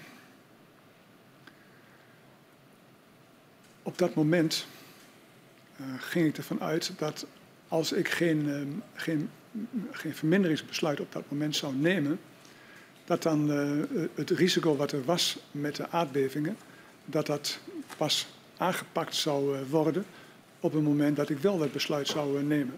Dus ik wist dat het nogal wat was om dat besluit nu niet te nemen tot vermindering, maar om eerst onderzoeken te doen en pas daarna een besluit te nemen. In welke orde van grootte dan de risico's lagen, dat weet ik niet en dat, is ook, ook uh, ja, dat was ook op dat moment niet bekend. Dan neem ik u even mee naar, naar december van dat jaar. Want dan heeft u een ontmoeting, um, of, of in, het jaar daaraan voorafgaand, in 2012, in december, dus voordat u het besluit moet nemen. Dan heeft u een ontmoeting met uh, de heren Vozer en Benschop van Shell. En die ontmoeting heeft u samen met twee ambtenaren. Um, en wij zien in een gespreksverslag uh, van, uh, of in een terugkoppeling van dat gesprek met u, dat van, van, wie is dat verslag, mevrouw Van der Graaf? Uh, dat uh, is een terugkoppeling van de heer Benschop van Shell. Die gisteren ook in het openbaar verhoor heeft gerefereerd uh, aan de ontmoeting die hij heeft gehad met u en de heer Vozer. En in dat gesprek zien wij, of in, dat, in die terugkoppeling, zien wij dat u refereert aan de SODM-informatie. Dat een nieuwe aardbeving kan komen in één of twee jaar. En dat daarbij de kans bestaat dat iemand om het leven komt. Mm -hmm. U zegt net, dat u zich niet bewust was van de risico's die daar allemaal mee gepaard zouden gaan. Nee, nee. Maar in december 2012 bent u er zich bewust van dit risico. Dat ben- daar een kans op overlijden bestaat. Ik ben me niet Hoe bewust moeten dat ik wij dat gezegd heb... Ik ben me, niet gezegd, ben me niet bewust dat ik gezegd heb wat u mij net laat eh, in, de mond legt met de beste bedoelingen. Wat ik heb gezegd is dat eh, ik wist dat er eh, een aardbevingsrisico was. En met het niet nemen van het besluit op dat moment, maar eerst onderzoeken doen en pas daarna nemen van het besluit, dat dat risico niet aangepakt werd. Dat wist ik. En ik wist ook over wat er, waarover gesproken werd over toename van het risico. Eh, de laatste beving in Huizingen die werd eerst gedacht op 3,4. Later eh, is er gezegd van je moet een andere, andere manier van meting nemen en het is dan eh, een momentmagnitude. En dan komt hij uit op 3,6. Eh, er was van uitgegaan dat het niet meer zou worden dan 3,9. Maar u zei al, het zou 4 of nog meer kunnen worden. Ik denk dat dat zeer verontrustend eh, is op zichzelf. Als je eh, een aardbeving van 4 of 4,5 hebt in plaats van 3,6 is die zeer veel eh, krachtiger dan, eh, dan die oorspronkelijke aardbeving. Eh, dus dat, dat was op zichzelf verontrustende informatie, ook voor de mensen in Groningen. Zeker. En wat ook, wat ook heel verontrustend was, de vicevoorzitter van de Groningen Bodembeweging, die zei van ja, het gaat niet alleen om de aardbevingen, maar er kunnen ook gaten in de grond vallen waar hele huizen in verdwijnen. Dus die onrust en die woede die er al in Groningen was, die werd nog, nog, nog groter en zeer begrijpelijk. En de drang om een besluit te nemen, de noodzaak om een besluit te nemen, was ook heel groot. Maar uiteindelijk vond ik dat het niet verantwoord was om een verminderingsbesluit te nemen, omdat de informatie onvoldoende was. Uit het advies van het staatstoezicht op de mijnen valt op te maken dat men bij een productie van rond de 50 miljard kuub zo'n 23 aardbevingen verwacht met een magnitude hoger dan anderhalf op de schaal van Richter, waarbij een beving zwaarder dan 3,9 ook niet is uitgesloten. Dat is informatie die uh, komt uit de oplegbrief van de inspecteur-generaal der Mijnen bij het advies uh, dat u van hen heeft gekregen. Ja, Vond u mij, dat op dat moment acceptabel? Wat hij mij ook verteld heeft, is dat van de 93 uh, bevingen die er in het jaar 2012 waren geweest, waren er 90 minder dan 2,5 op de schaal van Richter. En bevingen minder dan 2,5 op de schaal van Richter, die voel je niet of nauwelijks. Uh, dus de, de, de, het risico van de aardbevingen staat vooral in de, in de zwaardere aardbevingen. En ik denk dat die 3,6 bij Huizingen, uh, er waren daarvoor al aardbevingen van 3,4 en 3,5 geweest. Maar ik denk dat die 3,6 bij, bij Huizingen dat dat nog veel meer effect had dan die andere aardbevingen. Omdat ook het effect op de, op de bodem was, was groter. Uh, de, de, versnelling van de, van de, de beving aan de, aan de oppervlakte was groter. Dus ik wist dat er, ja, dat er echt een reëel risico was als gevolg van die, uh, die aardbevingen. Dat het echt belangrijk was om zo gauw mogelijk een verantwoord besluit te nemen. En daar was mijn inzet ook op gericht. Maar de, het, het SODM geeft uh, denk ik niet voor niets aan dat de productie van rond de 50 miljard kuub, um, en waarbij 23 aardbevingen worden verwacht met een hogere magnitude dan anderhalf en waarbij een hogere, zwaardere aardbeving dan 3,9 niet valt uit te sluiten. Um, als zij dat aan u meegeeft, vindt u dat dan acceptabel? Die 50 um, bevingen die er zijn geweest, zegt u dat betrof het jaar 2012. Hè? Het gaat om uh, de, bij een productie van rond de 50 miljard kuub ja. uit het Groningenveld. Sorry. Dat als je zoveel gas gaat winnen, ja. dat je dan zoveel zwaardere aardbevingen ja. krijgt. En dat is wat uh, de boodschap uh, ook is hierbij van de inspecteur-generaal der mijnen. En dan is de vraag die ik daarbij heb, vond u dat op dat moment acceptabel? Als je dat weet.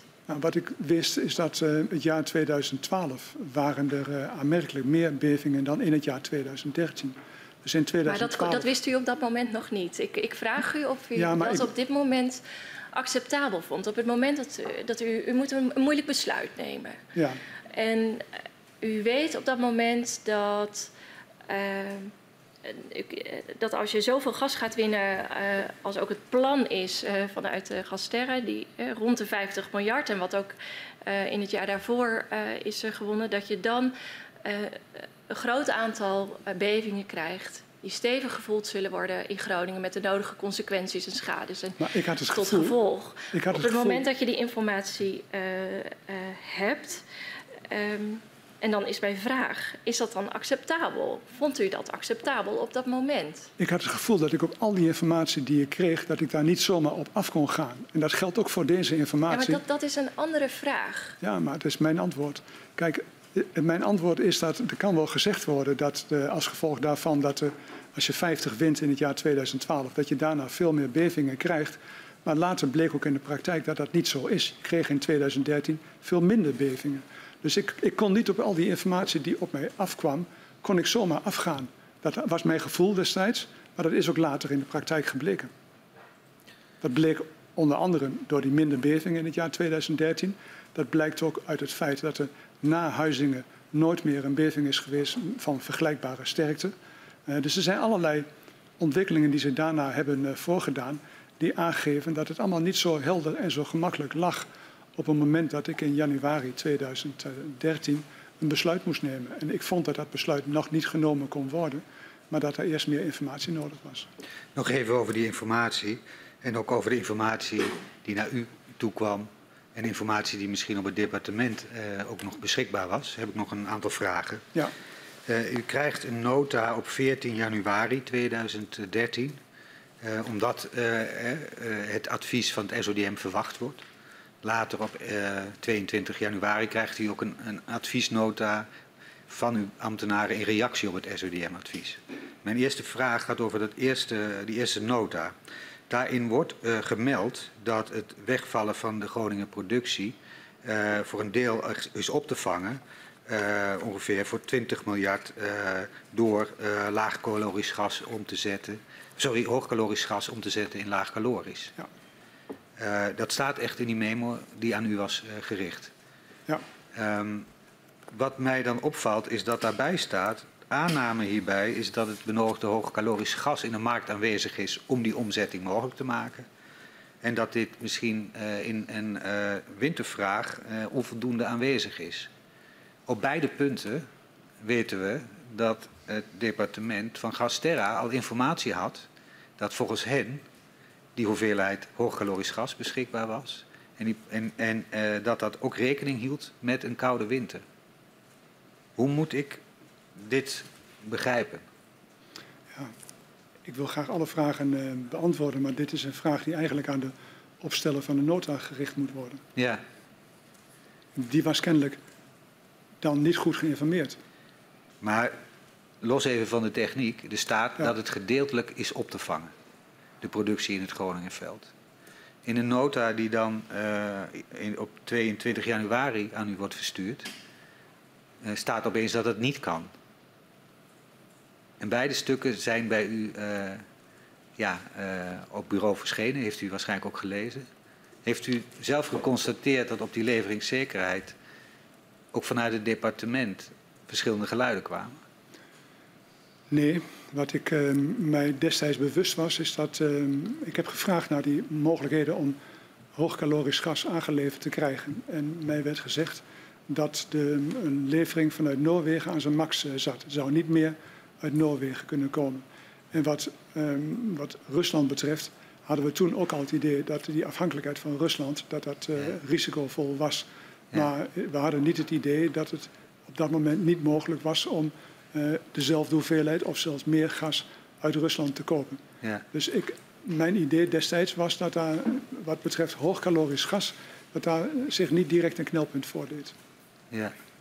En waarom dat tussen die twee nota's anders was, ja, kan ik niet zeggen. En of ik dat, dat, dat, dat uh, toen opgemerkt heb, weet ik niet. Ik weet wel dat ik altijd, naar aanleiding van die nota's, als er dingen in stonden die ik niet snapte, dat ik dan uh, met de mensen ging praten of wat er aan de hand was. Ja. Dus het kan zijn dat ik dat toen gevraagd heb en dat er antwoorden op gekomen zijn, maar dat weet ik niet. Nee. Kijk, want er wordt natuurlijk veel energie gestopt in het bestuderen van de bevindingen van het SODM. Ja. Iedereen wordt daarover uh, uh, bevraagd. Uh, er zijn ook allerlei workshops onderling tussen deskundigen. Maar op de leveringszekerheid, uh, dat is ook een heel ander en belangrijk belang in het geding, zien we amper activiteit. De meest aangewezen autoriteit, GTS, wordt niet bevraagd. Gasterra wordt wel bevraagd. En die informatie ja, wordt niet op een volledige manier aan u voorgelegd. Hoe kan mhm. dat? Weet ik niet. Het is wel zo dat ik was vooral geïnteresseerd in de, gast, in de uh, GTS-informatie. Want GTS is een 100% overheidsdeelneming. Dus daar kan ik. Maar heeft u die gevraagd toen, in, in, voordat u uw beslissing moest nemen? Ik wil weten wat GTS hiervan vindt. Dat, uh, dat kan ik me niet herinneren dat ik dat gevraagd heb. Nee. Uh, ik weet wel dat ik steeds bij uh, alle besluiten daarna afgegaan ben op en het advies van SODM en het advies van GTS. SODM ging over de veiligheid en GTS ging over de leveringszekerheid. Maar of ik daar bij dat allereerste besluit, namelijk om onderzoeken te gaan doen over allerlei dingen die onduidelijk waren, mhm. of ik daar toen ook specifiek doorgevraagd heb over GTS, dat weet ik niet. Maar dat, als, als ik dat niet gedaan heb, dan komt dat ook omdat ik vond dat dat een onderdeel was van de ontbrekende informatie die, uh, opge, die, die, die, naar boven gehaald moest worden. Op zich is het natuurlijk ernstig dat je, als je met een groot, uh, groot probleem heel, heel groot probleem voor de mensen in Groningen wordt geconfronteerd en er is actie nodig, ja. dat je dan niet over de informatie beschikt die, die je nodig hebt. Dat is heel ernstig. En veiligheid, hè, veiligheid is heel belangrijk, heeft u zelf ook uitgelegd. En u hè, onderkende ook de, de trendbreuk, eh, de risico's. Ja. Maar u zat ook met die leveringszekerheid. Uh, en dan is het toch moeilijk te begrijpen dat degene die daarover ging, uh, GasUnie Trade and Services in die periode niet is bevraagd. Wat is er nou minimaal nodig voor de leveringszekerheid? Want we zitten nu met een potentieel veiligheidsrisico. Ik, ik denk inderdaad dat het logisch was geweest als je de keren daarna iedere keer GTS erbij haalt, dat je ook de eerste keer GTS er ook bij had gehaald. Dus ik, ik heb, er is geen goede uh, verklaring voor waarom later wel en toen niet. Ja. Um, u, u, kiest er dus voor op dat moment om onderzoeken uit te zetten in dat besluit om eigenlijk niet in te grijpen in de, in de productie. Um, uh, en het uh, businessplan van Gasterra voorziet in een hoger dan gemiddelde productie voor dat jaar. Dat was al in december uh, vastgesteld. 1 miljard hoger, hè? Ja, ja dat klopt. Ja. Uiteindelijk verkoopt Gasterra in 2013 in totaal 53,2 miljard kubieke meter Groningen gas. Uh, ongeveer 4 miljard meer dan was voorzien in het, uh, in het businessplan. Hoe werd u gedurende dat jaar bijgepraat over de hoogte van de gasproductie? Ik ben daar niet helemaal zeker van, omdat uh, uit een, um, een stuk wat ik ambtelijk kreeg op 8 januari 2014, daarin staat dat eind van het, het, jaar daarvoor, dus eind 2013, werd bekend dat, en dan gaat het over die, dat meerdere wat geproduceerd is. Dat staat in dat, uh, in dat ambtelijke stuk van 8 januari. Maar ik heb ook gezien dat uh, op 6, uh, 6, juni door Gasterra mevrouw Peters is geïnformeerd over een, een, een hogere winning tot op dat moment. Mm -hmm. En meneer De Groot die zegt dat hij die informatie heeft gekregen van mevrouw Peters en dat vervolgens met mij heeft gedeeld. Um, ik, ik, denk niet dat toen al precies de hoeveelheden aan de orde zijn, maar wel het probleem is toen bij mij, uh, ja. ook bij mij neergelegd. Ja. Ik denk dat ik daarop af moet gaan, omdat uh, de Groot dat zegt en die verzint dat niet. En bovendien is er ook um, in, in, juni bij de eerste suppletore begroting van het ministerie van EZ, ja. is ook zonder aantallen, maar wel gezegd van er komt meer geld uit aardgas binnen. En dat komt uit uh, een hogere prijs en dat komt omdat er meer verkocht is.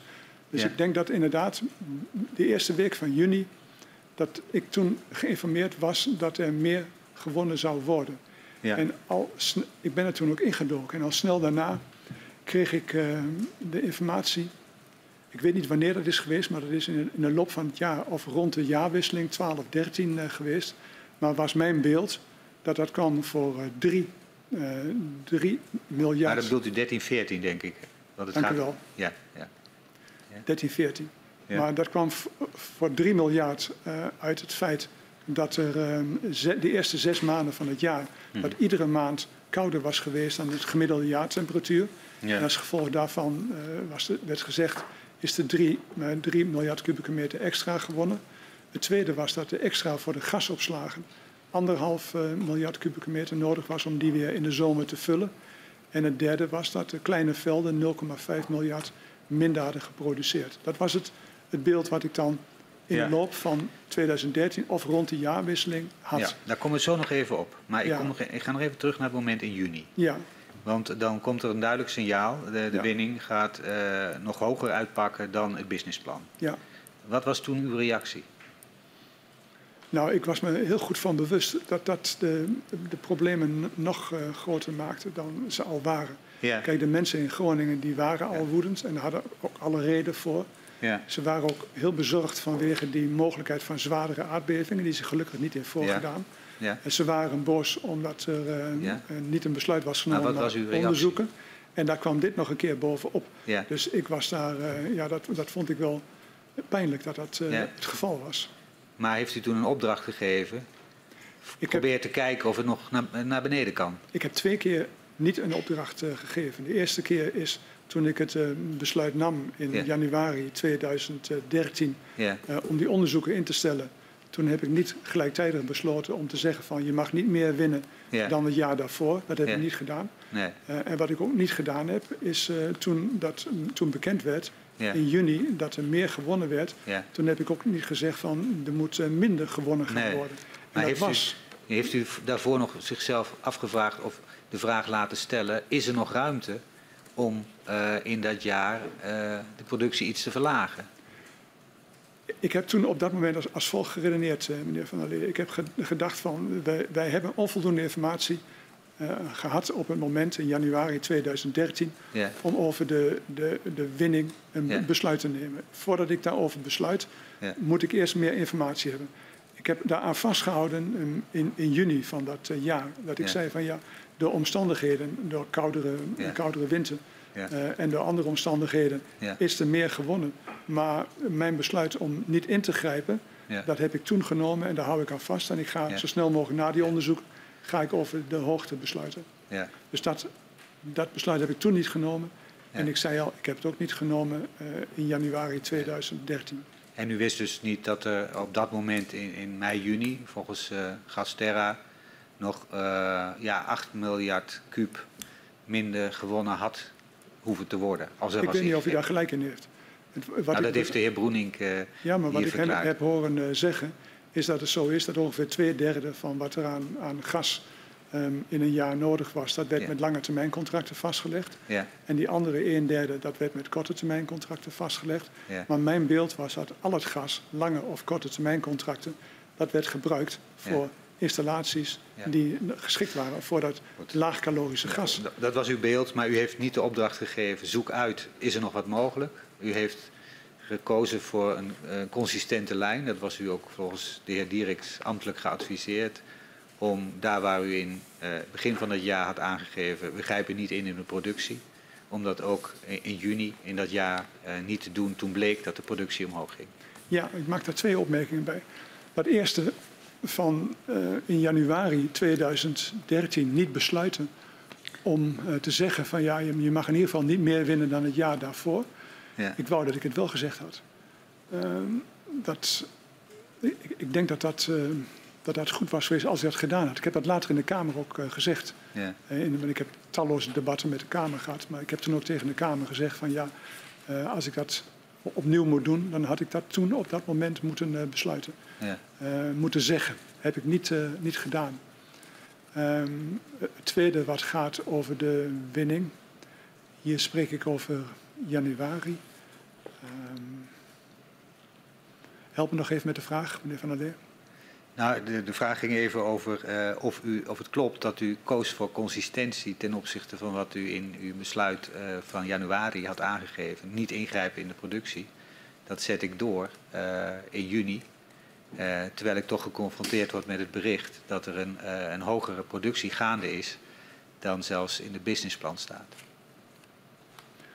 Eh, ja, ik heb het eerste punt gezegd. Het tweede punt ben ik kwijt. Maar zal ik, zodra ik erop kom, breng ik dat weer naar voren. ja.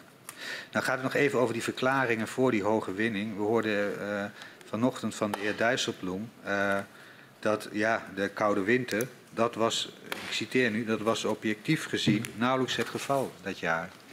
Mijn informatie is dat de KNMI uh, heeft laten weten dat iedere maand, de eerste zes maanden van het jaar, dat het iedere maand ja. uh, kouder was dan het langjarig uh, gemiddelde. Ja. Als gevolg daarvan is er meer gewonnen. En mijn informatie ja. was dat er 3 miljard kubieke meter meer gewonnen was. Ik weet nu wat dat andere punt was wat ik wilde zeggen. Zal ik dat even vertellen? Ja, dat is prima. Het tweede punt waar ik, waar ik ongerust over was, ik, ik heb al gezegd dat dat de eerste zich afspeelde uh, toen in januari 2013 heb ik niet gezegd van uh, niet meer dan het jaar daarvoor. Dat ja. was het uh, punt.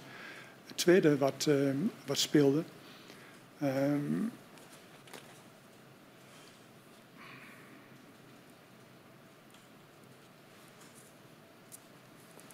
laat me dit even terughalen.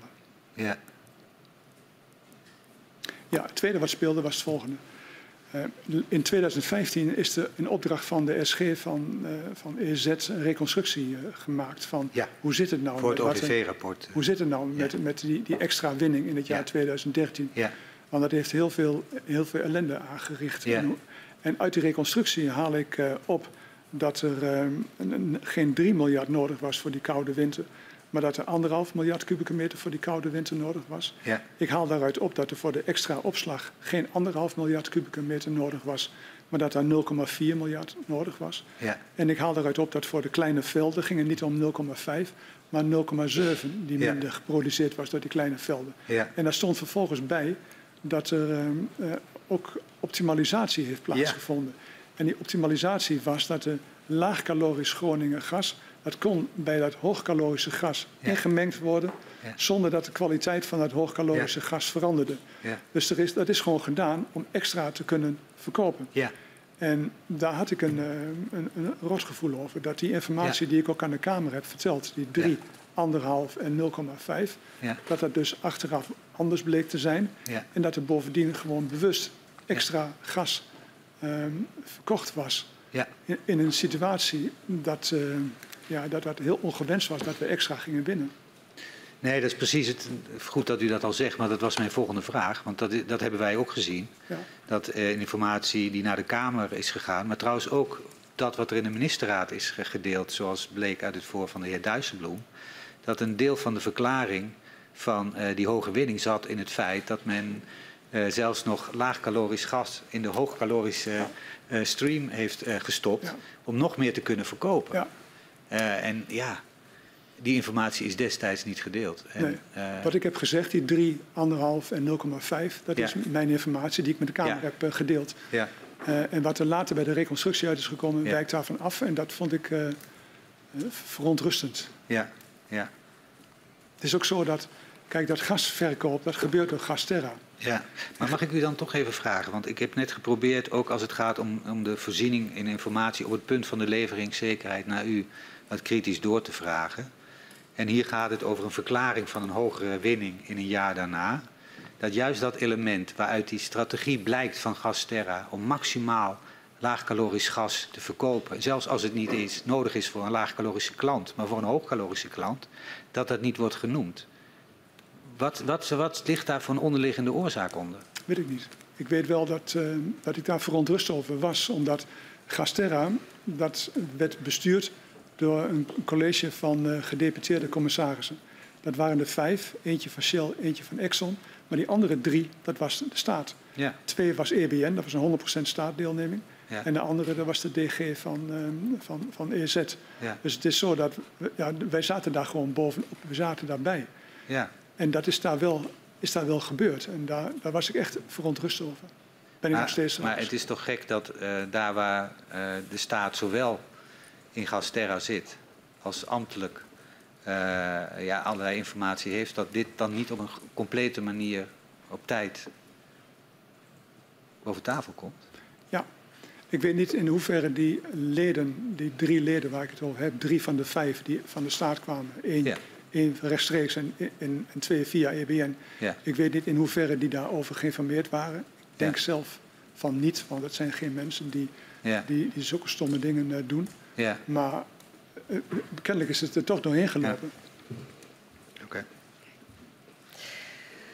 Het jaar 2013 staat in het teken van nader onderzoek. Daarnaast, een deel van de onderzoeken is gericht op de ondergrond of de impact van bevingen op gebouwen. En een deel gaat in op de fysieke mogelijkheden om de productie te beperken en wat daarvan de consequenties zijn op de gasmarkt en de gasbaten. En dan zijn er nog enkele onderzoeken op verschillende onderwerpen. Naar de waardedaling, bouwnormen, risicobeleid, het schadeafhandelingsproces. Er is een studie gericht op het bieden van economisch perspectief en klimaat.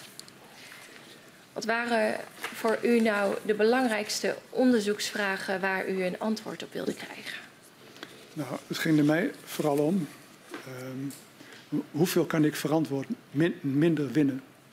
Daar ging het mij om. En natuurlijk al die andere dingen eromheen is ook van belang, want het gaat niet alleen maar om minder winnen, maar het gaat erom dat die huizen die, en de gebouwen, en de huizen en de andere gebouwen, die raken beschadigd daar. En de, en de mensen die moeten daar in die schade uh, geholpen worden. En hoe zit dat en is dat goed georganiseerd? Dat, dat was ook van het grootste belang. Versterking, dat was ook van het grootste belang. Maar de kernvraag van mij was van hoeveel kan ik verantwoord minder winnen en zonder de leveringszekerheid aan te tasten. En hoe wordt u gedurende dat jaar op de hoogte gehouden van de onderzoeken? Um, het is zo dat die onderzoeken die werden uh, gedaan, maar die werden ook begeleid door een, uh, een, technische commissie voor de bovengrond en een technische commissie voor de ondergrond. En in die commissie zaten uh, KNMI en TNO en SODM plus deskundigen, andere externe deskundigen. verder had je daar een stuurgroep boven zitten van drie personen. Dat waren twee wetenschappers, eentje van de MIT in Amerika, de belangrijkste technische universiteit, en de andere van TNO. En er zat een bestuurlijke voorzitter bij. Dus het waren, het waren, het waren allemaal, allemaal uh, deskundigen die daar die onderzoeken deden, die die onderzoeken in de gaten hielden, monitorden en aanstuurden. Behalve dan die ene voorzitter. En die ene voorzitter, daar had ik af en toe contact mee, die mij over de voortgang uh, informeerde. Uh, en die vroeg uh, u ook om, want ze zouden de onderzoeken begeleiden en de onafhankelijkheid borgen. Maar wij zien ook terug dat zij u heeft gevraagd om de opdracht van die begeleidingscommissie op te rekken. Dat ze ook naar de inhoud zouden mogen kijken van de, van de onderzoeken die werden gedaan. Als dat zo is, als u dat zegt, dan is dat zo. Ik weet dat zo niet. Ja. Nee, we, zien vervolgens ook dat dat, dat, dat gebeurt. Um, wat uh, voor nieuwe inzichten leverden die onderzoeken u op? Het belangrijkste wat daaruit kwam is die 30 en die 40 uh, miljard. Er werd dus gezegd van uh, 30 miljard bij maximale inzet van conversie, 40 miljard als je vlak wilt winnen. En toen al, en daarna nog een paar jaar, werd mij voortdurend verzekerd dat die vlakke winning echt noodzakelijk was. Dus ik moest uitgaan van die 40, 40 miljard. Dat was mijn, mijn punt. Aan het eind van 2013 stellen zowel de stuurgroep, de groep die u net beschreef, als de technische commissie bodembeweging dat er nog veel onzekerheden zijn en dat de experts het niet met elkaar eens kunnen worden over de aardbevingsrisico's en de mate waarin die wel of niet acceptabel zijn. Wat betekende dat gegeven voor u, dat die experts daar niet over eens konden zijn? Nou, een bevestiging van de situatie eh, een jaar daarvoor, toen ik dus een besluit moest nemen. Toen was er niet alleen dat er heel veel informatie ontbrak, maar dat, ja, dat er ook verschillende geluiden kwamen. Een jaar later was dat dus kennelijk nog steeds het geval. Alleen, ik had wel een jaar later heel veel meer informatie. En gelet op de urgentie van de veiligheidsproblematiek, vond ik het toen niet verantwoord om eh, te zeggen van ja, dan gaan we eerst nog meer onderzoek doen voordat ik een besluit neem. Dus toen, ondanks die onzekerheden en onvolledigheden die er waren, um, heb ik de doorslag laten geven dat er veel meer was dan eerst en dat het echt nodig was. Dus toen hebben we wel besloten. Ja. En, en want we, we zien dat er in, rondom het besluit in januari 2013 er ook een aantal zaken wel vaststaan, conclusies die wel gedeeld uh, worden. Dan zijn er onzekerheden, die zijn ook benoemd. Um, er worden 14 onderzoeken gedaan, uh, daar komen uitkomsten op. Ook daar zijn nog een aantal onzekerheden bij. Hoe ging u als minister om met uh, onzekerheden als u een besluit moest nemen? Kijk, bij zo'n, dat is echt mijn, mijn vak. Hè. Ieder, iedereen heeft, of iedereen, maar alle betrokkenen die hebben meningen. Die praten met elkaar over, zijn wel of niet eens. Er komen adviezen uit. Die adviezen zijn verschillend.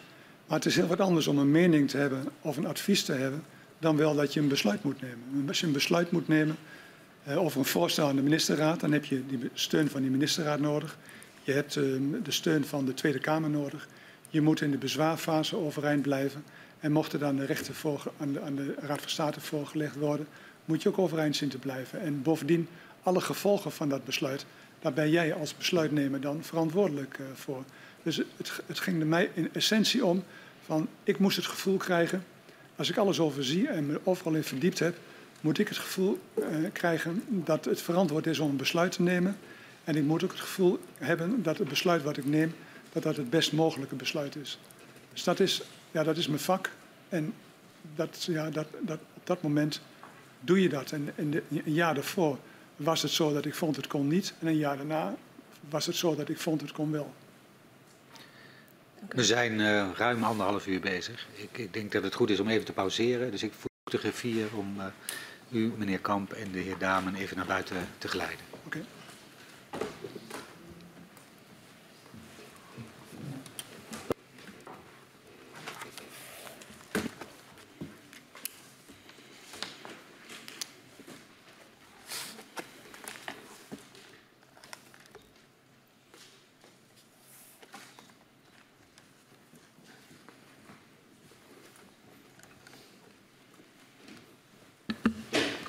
Dankjewel.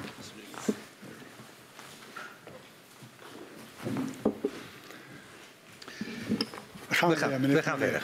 Um, en we gaan naar het besluit uh, van 17 januari 2014, waarbij voor het eerst uh, een jaarlijks productieplafond wordt ingesteld. De SODM adviseerde u in december 2013 niet in te stemmen met het winningsplan van NAM. En uw toezichthouder adviseert de vijf productieclusters bij Loppersum te sluiten en over zes maanden een nieuw besluit te nemen op basis van een nieuw winningsplan. Wat vond u van dit advies?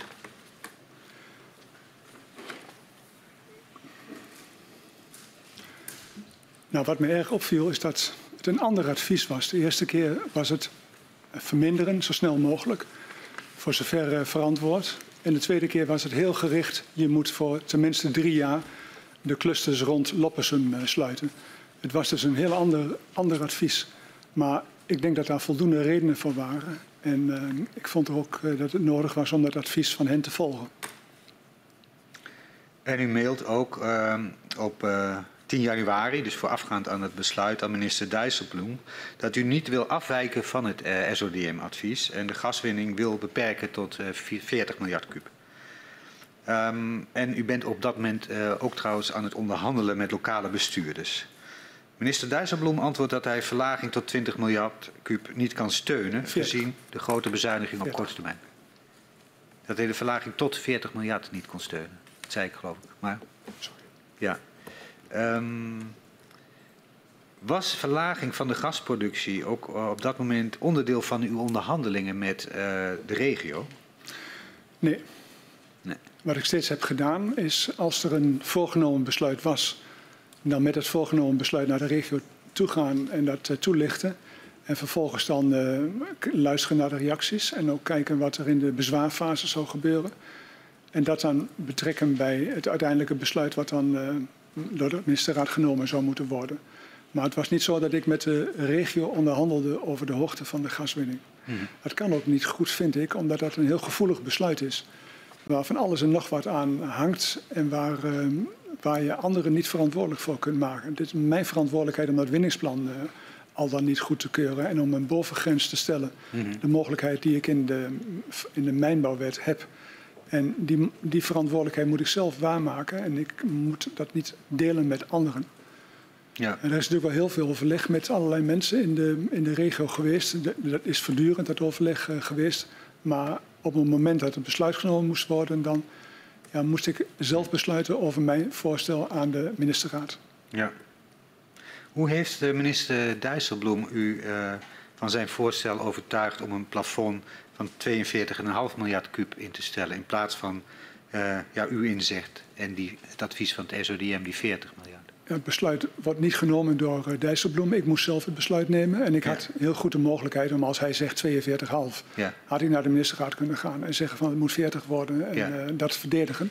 ja, Ehm, maar ik had ook de mogelijkheid om, om, om met hem mee te gaan, om mij door hem precies. te laten overtuigen. Daarom vroeg ik ook. Dat heb ik gedaan. En wat, ik me, wat ik overwogen heb, is, ehm, is in de eerste plaats dat het zo was dat wij het jaar ervoor eh 54 gewonnen hadden. ja, Het jaar daarvoor, 2012, hadden we 48 ehm, gewonnen. ja, Ehm, we gingen nu terug naar 42,5 als ik zijn eh, opvatting zou volgen. Mhm. En dat was een hele grote vermindering. Dat was de Mm. eerste overweging. De tweede overweging was dat er gezegd werd door Staatsbosbeheer, st- staatstoezicht op de mijnen, Mhm. dat er ehm, ehm, de, de dicht zouden moeten. En dat had het gevolg dat van 15 miljard, wat er uit die Loppersumputten kwam, dat we teruggingen naar 3 miljard. Dus dat was daar op die locatie een vermindering van, eh, van 12 miljard. ja, En het derde was wat niet de, de eerste prioriteit had voor mij. Het ging meer om de veiligheid en de leveringszekerheid. Maar we hadden altijd wel ook de financiële gevolgen voor de rijksbegroting in, eh, in beeld. ja, En ik vond het eh, redelijk, net zoals hij, om in de omstandigheden zoals ze toen waren, om dat eh, mee te laten wegen en het te, te brengen op 42,5. ja. Dus het verschil tussen die 40 en 42,5 werd met name ingegeven door de, doors, de doorslag gaf de, het financiële belang van Ja. het Rijk. Ja. Toch, eh, voordat u zich had laten overtuigen, geeft u hem ook nog aan dat het eh, besluit om eh, op 42,5 miljard te gaan zitten in de regio, eh, ook door de bestuurders zo gezegd, niet geaccepteerd zal worden en tot groot verzet zal leiden. Maar u gaf aan, daar had ik niet over onderhandeld. Hoe, hoe, komt, hoe moet ik dit begrijpen? Uiteindelijk is het toch eh, gelukt om, eh, om in de regio gelijktijdig met het nemen van dat besluit Ja, om tot een, eh, tot een bestuursovereenkomst te komen. ja, die hebben we samen kunnen ondertekenen. Dus die- dat besluit heeft dat niet in de weg gestaan. nee. Maar de regiobestuurders hadden u wel aangegeven toen het SODM-advies er was, waar zij De regio die was erop uit om, ehm, om, om te zorgen dat er zo min mogelijk gewonnen zou eh, worden. Dat was echt de, de allergrootste prioriteit van de regio. En dat was ook volkomen terecht. Ehm, mijn taak was om daarnaast ook de leveringszekerheid ehm, te Ja. bewaken. En ik moest ook rekening houden, net zoals Dijsselbloem Ja. deed, met de financiële gevolgen voor het Rijk. En ik vond Ja. dat alles afwegende, dat in dit geval met die teruggang van 48, 54 en dan ga je terug naar 42,5, ja, plus die gerichte sluiting van uh, Loppersum, vond ik dat eh, het verantwoord was om op die 42,5 te gaan Ja. eh, zitten. Dus het is niet zo dat ik Dijsselbloem heb laten besluiten, maar me heb laten overtuigen. En dus mijn eigen voorstel in de ministerraad heb gebracht. Ik heb ook niet gezegd dat, dat Dijsselbloem heeft besloten, maar dat hij succesvol was in, het, in uw overtuigen. Ja. ja. En dat heeft u nu uitgelegd. Dan heb ik toch nog een vraag, want ook bij 40 miljard kuub was de leveringszekerheid niet in het geding. En dan is toch de afweging tussen het potentieel verzet dat u verwacht in de regio en wat het aan draagvlak kost ten opzichte van een budgetair belang voor de rijksbegroting. Ja. Hoe woog u dat nou? Nou, kijk, het, het is ook je, je eigen inschatting hè, die je maakt op een gegeven moment. En ik heb gezegd dat het, ondanks dat eh, besluit, dat voorgenomen besluit wat toen eh, genomen is, dat het eh, was genomen zou gaan worden. Dat was de verwachting. Ze wisten in de regio dat ik hiermee naar de, naar de ministerraad zou gaan. Maar desondanks was het mogelijk om dat besluit te nemen met z'n allen over, over een bestuursovereenkomst. Waarbij we eh, dingen voor de regio in de komende vijf jaar zouden gaan doen. Dus dat, dat maakt het, het, het eh, verantwoord. En wat ook verantwoord was, is dat er uiteindelijk ook door de Jong op werd gereageerd namens SODM. Die, eh, die heeft nadat, eh, na het moment dat wij het definitieve besluit hadden eh, genomen, heeft hij eh, het ministerie laten weten dat hij het een heel goed besluit vond, waar ook zij, SODM, zich prima in kon vinden. Dus uiteindelijk het besluit wat we genomen hebben, maakt het mogelijk om die bestuursovereenkomst toch te sluiten. En maakt het ook mogelijk om de, de instemming, meer dan dat, van eh, de voorzitter van eh, de inspecteur-generaal van SODM te krijgen. Ja.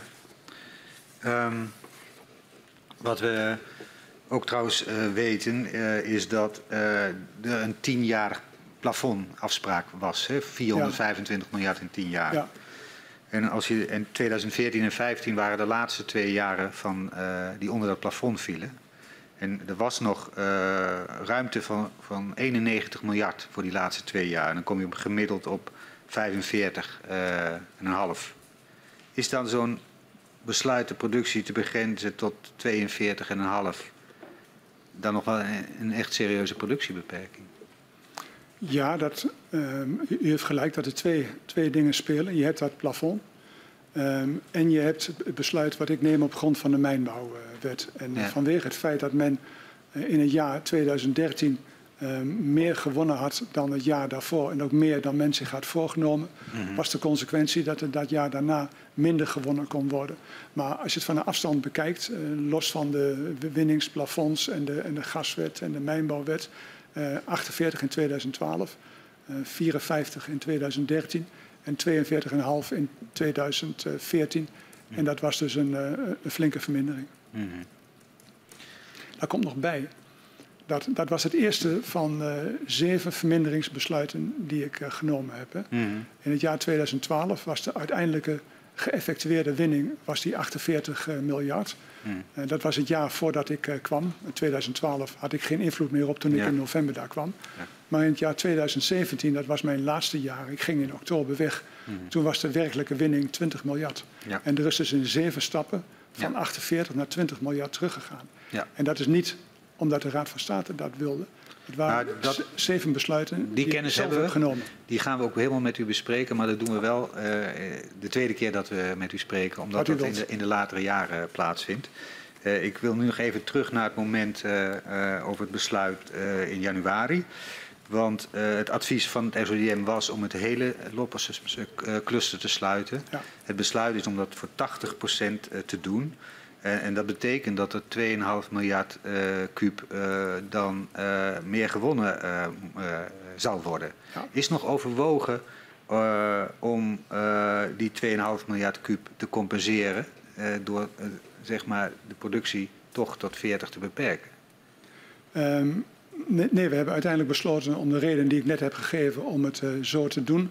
Het is zo dat dat besluit was voor drie jaar, maar in hetzelfde jaar is alweer besloten om tot 39,4 terug te gaan. Ja. Dus die 40 miljard die uh, toen in beeld was, die werd aan het eind van het jaar toch voor het jaar daarna geëffectueerd. Ja. In het uh, jaar 2014 wordt uiteindelijk een van de uh, ja, historisch meest warm, warme jaren. In ieder geval tot die tijd, want recent hebben we nog warmere jaren gehad. Hetgeen betekent dat er minder gas nodig was voor de leveringszekerheid.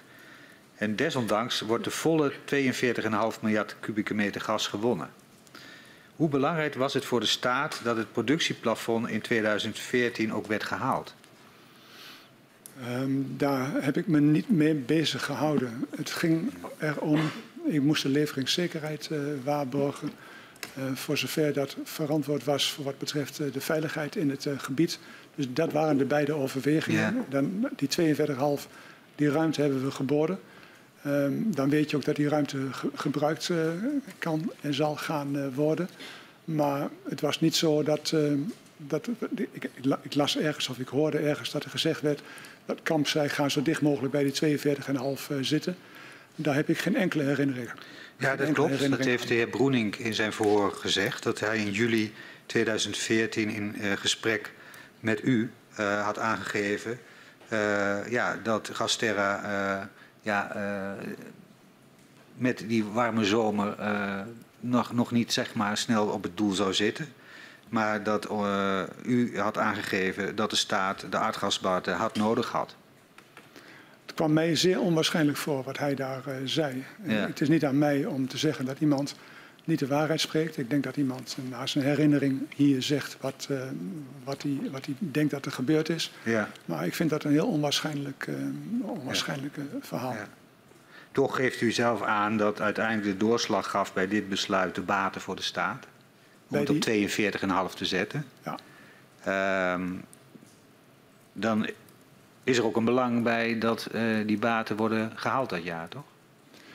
Ja, dat is een logische uh, redenering, maar dat is niet iets waar ik vervolgens op ben gaan sturen. Het was zo dat de druk was, zat er voortdurend op om minder te gaan uh, doen. En dit was ook ja. de eerste stap Bovendien was het ook de enige stap waarbij afgeweken is van het, um, het advies van GTS. Ja. GTS die had dus um, duidelijk gemaakt via onderzoek nummer 7 dat 40 miljard voldoende zou uh, zijn. Ja.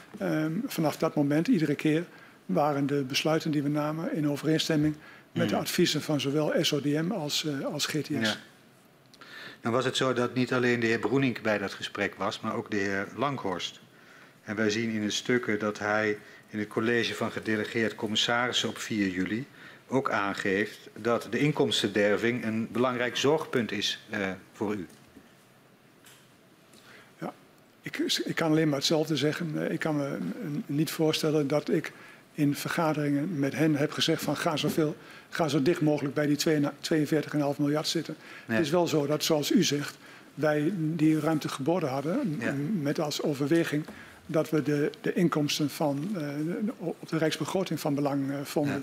Dus het was, uh, met dat argument hebben we dat besluit genomen. Hmm. Maar ik kan me niet voorstellen dat ik vervolgens heb gezegd van en ga er nu zo dicht mogelijk op zitten. Dat, ik was daar niet mee bezig. Waar ik mee bezig was, ja. is uh, met het volgende besluit alweer. Ja. En dat hield in dat we beneden die 40 gingen zitten ja. zelfs. Maar het is toch gek dat de, de CEO en de Chief uh, Operation Officer van Gasterra uh, dat allebei gehoord hebben ja. uit uw mond. Ik begrijp het, wat u dat zegt. Ja. Maar u vraagt mij ja. wat ik denk dat er gebeurd is en ik geef daar zo goed mogelijk antwoord op. Ja. Ehm, de ondertekening van het bestuursakkoord vindt plaats tegelijkertijd met het instellen van uh, de nieuwe productieplafond op uh, 17 januari. Het was opgenomen in uw brief aan de Kamer. Is het nou bewust gekozen om beide besluiten tegelijkertijd uh, te communiceren? Kan ik me niet herinneren. Het was wel zo dat de Kamer natuurlijk zat te wachten. En een heleboel, zaten te, een heleboel mensen en instanties zaten te wachten dat er nou eindelijk een besluit genomen werd om die productie te gaan verminderen. En de, bij die, het gaat niet alleen maar om die productievermindering. Het gaat er ook om dat je zorgt voor, voor goede schadeafhandeling, dat je zorgt voor versterking, dat je compensatie biedt aan de, aan de regio, aan de mensen, via waardevermeerdering, uh, het compenseren van waardevermindering, investeren in de leefbaarheid, economic board met een economisch programma. Mm, ja. Al die dingen die waren net zo goed van belang. En wij vonden dat uh, het heel mooi was dat we dat allemaal in één brief aan de Kamer ja. konden combineren. We hebben ook gezien dat, uh, zeg maar, waar we het uh, uh, over hebben gehad, de hoge winning in 2013, op dat moment ook publiek bekend wordt. Um, deze recordwinning vormt slechts een voetnoot in de brief aan de Kamer. De brief van 17 januari. In hoeverre is er bij het kabinetsbesluit over het winningsplafond voor 2014 ook nog gesproken over de omvang van de winning in 2013? Ik uh, kan me niet herinneren dat we daarover gesproken hebben. Ik denk wel dat die winning in 2013 dat die uh, voortdurend um, opschudding heeft opgeleverd. Niet alleen maar in, uh, in, Groningen, vooral in Groningen natuurlijk, maar ook in de Tweede Kamer, ook in het kabinet. Maar wanneer die opschudding nu was, of dat ook al in het tweede halfjaar 2013 was, toen we de eerste aanzet van informatie hebben gegeven waar we het eerder over gehad hebben, als, als nu. Ja. Ik, ik, weet niet hoe dat precies gegaan is. Nou, daar kan ik u misschien nog iets meer over vertellen. Omdat op diezelfde dag, als de brief wordt gepubliceerd, gaat u ook naar Loppersum om het uh, kabinetsbesluit toe te lichten. En de combinatie met het bestuursakkoord maakt dat er voor de Groningers uh, in principe positieve resultaten te melden zijn. Dit wordt door de inwoners van Groningen echter niet zo beleefd. De protesten tijdens uw bezoek zijn zo heftig dat burgemeester Rodenboog van Loppersum moet besluiten de ME in te zetten. Wat, wat is er in uw ogen misgegaan met de communicatie over zeg maar, het kabinetsbesluit, uh, het bestuursakkoord en de hoogte van de winning in 2013? Nou, ik denk dat, het, dat er niet zozeer iets mis is gegaan, maar ik denk dat er gewoon de harde feiten, dat die de doorslag hebben gegeven voor de onrust in Groningen, en de verontwaardiging en de woede in uh, Groningen. En die harde feiten, die hebben we in het begin al even genoemd. Hè. Heel Nederland profiteert en zij zitten met de brokken. Um, er was geen aandacht voor, de, voor de, de, zorgen die zij hadden. Want ze hadden al lange zorgen over die, die aardbevingen. Vervolgens uh, wordt er geadviseerd om met een vermindering te komen. En daar wordt op dat moment niet toe besloten. Er wordt gesproken over zwaardere aardbevingen, wat de, de, zorgen nog groter maakte dan die al was. En daarna blijkt dat er in het jaar 2013 meer gewonnen is dan de bedoeling was. En die opeenstapeling van feiten die hebben tot meer woede in het gebied geleid en niet zozeer een, een gebrek aan communicatie. De, de, mensen in Groningen die hebben gewoon gekeken naar de feiten en naar de resultaten. En had u op die dag, toen dat allemaal gebeurde, nog zoiets van, ja, misschien had ik toch het hele advies van het SODM moeten opvolgen? En welk advies bedoelt u dan? Het, het advies waar we het net over hebben gehad, over die uh, 40 uh, miljard kuub. Ze hebben niet 40 uh, ge geadviseerd. Het advies van SODM hield alleen maar in voor tenminste drie jaar de putten bij ja. Loppersum sluiten. Het getal 40 is niet genoemd in het advies van SODM. Na het besluit uh, tot een productiebeperking tot 42,5 miljard uh, kubieke meter voor het jaar 2014 geeft u tijdens een Kamerdebat op 5 februari 2014 aan dat de ondergrens van leveringszekerheid 30 miljard kubieke meter is, maar dat vanuit het oogpunt van vlakke winning door het jaar heen de ondergrens 40 miljard kubieke meter is. Was ook een van de belangrijke bevindingen, gaf u aan net, uit, uh, die uit de onderzoeken naar voren zouden komen. Uh, onderzoek nummer 7. Wat verstond u onder het begrip leveringszekerheid? Leveringszekerheid, daar verstond ik onder dat als het er echt op aankwam, dat het uh, koud was, heel koud was, dat we dan de, het gas zouden kunnen leveren wat nodig was om de, de samenlevingen niet te ontwrichten. Want ik denk dat als, je, als het een week lang heel koud is in de winter en er is geen gas, dat het echt een groot drama zou worden. Dus dat verstond ik onder leveringszekerheid, dat we dat voorko voor, zouden voorkomen. Op, welke, of op basis van welke informatie en door wie werd de ondergrens van leveringszekerheid bepaald? Het onderzoek is daarop gericht geweest hè? en het onderzoek komt dan met een uh, resultaat. En dat was ook het, uh, de opvatting van, van GTS, 30 en 40. En er werd mij heel duidelijk gemaakt dat uh, die twee, bezwaren die ik al noemde, dat die aan de orde waren. Het ene bezwaar is, je kunt wel uitgaan van maximale conversie, maar die installaties zijn uh, kwetsbaar. En het tweede is dat je, uh, dat je, dat, je ook moet zorgen dat, dat, dat de, de, installaties zijn, zijn kwetsbaar. het tweede ben ik even kwijt. Ja. Maar de, de informatie uh, zou geleverd moeten worden door GTS. Uh, leid ik hier uit af wat u net zegt. GTS is betrokken geweest bij dat onderzoek nummer 7. Maar dat onderzoek nummer 7, dat komt ook van de, de, de commissie Ondergrond. De Technische Begeleidingscommissie Ondergrond. En daar zat uh, TNO in, KNMI en, um, en SODM. die zaten er allemaal in. Dus die, die 30 en 40, ja, dat, dat kwam daar echt, echt uit. En weet u op wat voor informatie uh, zij zich baseerde, wat daarvoor nodig was? Wat voor kennis had je daarvoor nodig om daartoe te komen? Kijk, het is zo dat je, je laat een onderzoek uh, doen. Je laat dat uh, begeleiden door die commissies waar ik het net over had. Je laat die stuurgroep dat beoordelen of dat allemaal goed is gegaan en welke conclusies daaruit getrokken moeten worden. En vervolgens is dat voor mij een gegeven op grond waarvan ik verder ga met mijn werk. Het is niet zo dat ik dat opnieuw ga doen of ga controleren. Wist u uh, dat het mogelijk was om uh, die, die grenzen van leveringszekerheid, om, om dat ook te kunnen uh, beïnvloeden? En dat de vraag naar leveringszekerheid te beïnvloeden valt en ook te sturen valt. U noemde zelf al de, de stikstofinstallaties, u noemde eerder buitenlandse contracten. Um, later zien we dat er een besluit is genomen dat ook de vraag naar gas uh, verminderd wordt door de grootverbruikers uh, daarop aan te spreken of te laten omvormen. Wist u van dat soort mogelijkheden om de leveringszekerheid uh, en wat daarvoor nodig was naar beneden te brengen? Dat is een logische vraag, omdat u net zoals ik zie dat dat eerste besluit, besluit 42,5 was. Maar daarna zijn we in zeven stappen uiteindelijk bij, bij 21,6 en een daadwerkelijke winning van 20 uitgekomen. Dus het is gebleken in een aantal jaren dat het mogelijk was door afstemming van, uh, van die, die conversieinstallaties en uh, Groningen.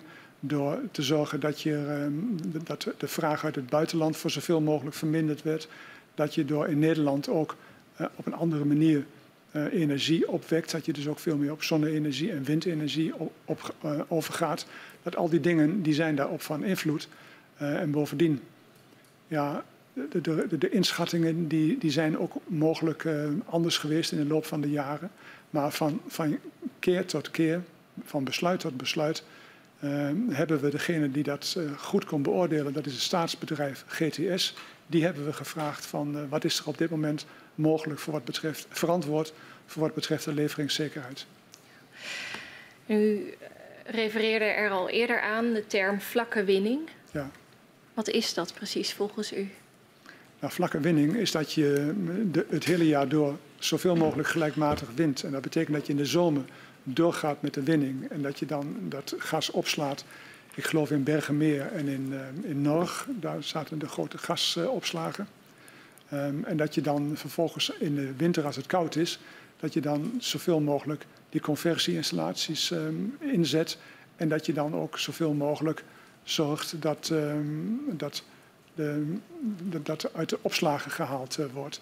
En op die manier kun je over het hele jaar heen de winning van maand tot maand zoveel mogelijk gelijk laten blijven. Waardoor er zo min mogelijk schokken zijn in die winning.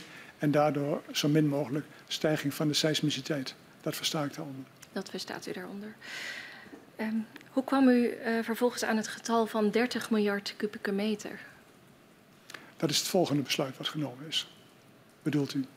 Of bedoelt u die, die 30 miljard? Ja, die 30 die... miljard die als ondergrens voor de leveringszekerheid in, ja. de, in het Kamerdebat op 5 februari door ja. u wordt aangegeven. Want dat waren dus de, de, twee getallen die uit onderzoek nummer 7 kwamen. Hè?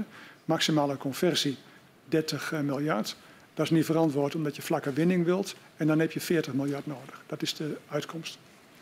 In dat onderzoek nummer 7 zien we dat um, over het Groningen minimaal uh, scenario uh, staat dat de productie uit het Groningenveld omlaag kan worden gebracht naar 21 tot 35 miljard kub in 2014. Um, het is een onderzoek dat spreekt over een bandbreedte die getallen zijn mij niet bijgebleven. Mijn, mij is bijgebleven de conclusie die daaruit uh, kwam.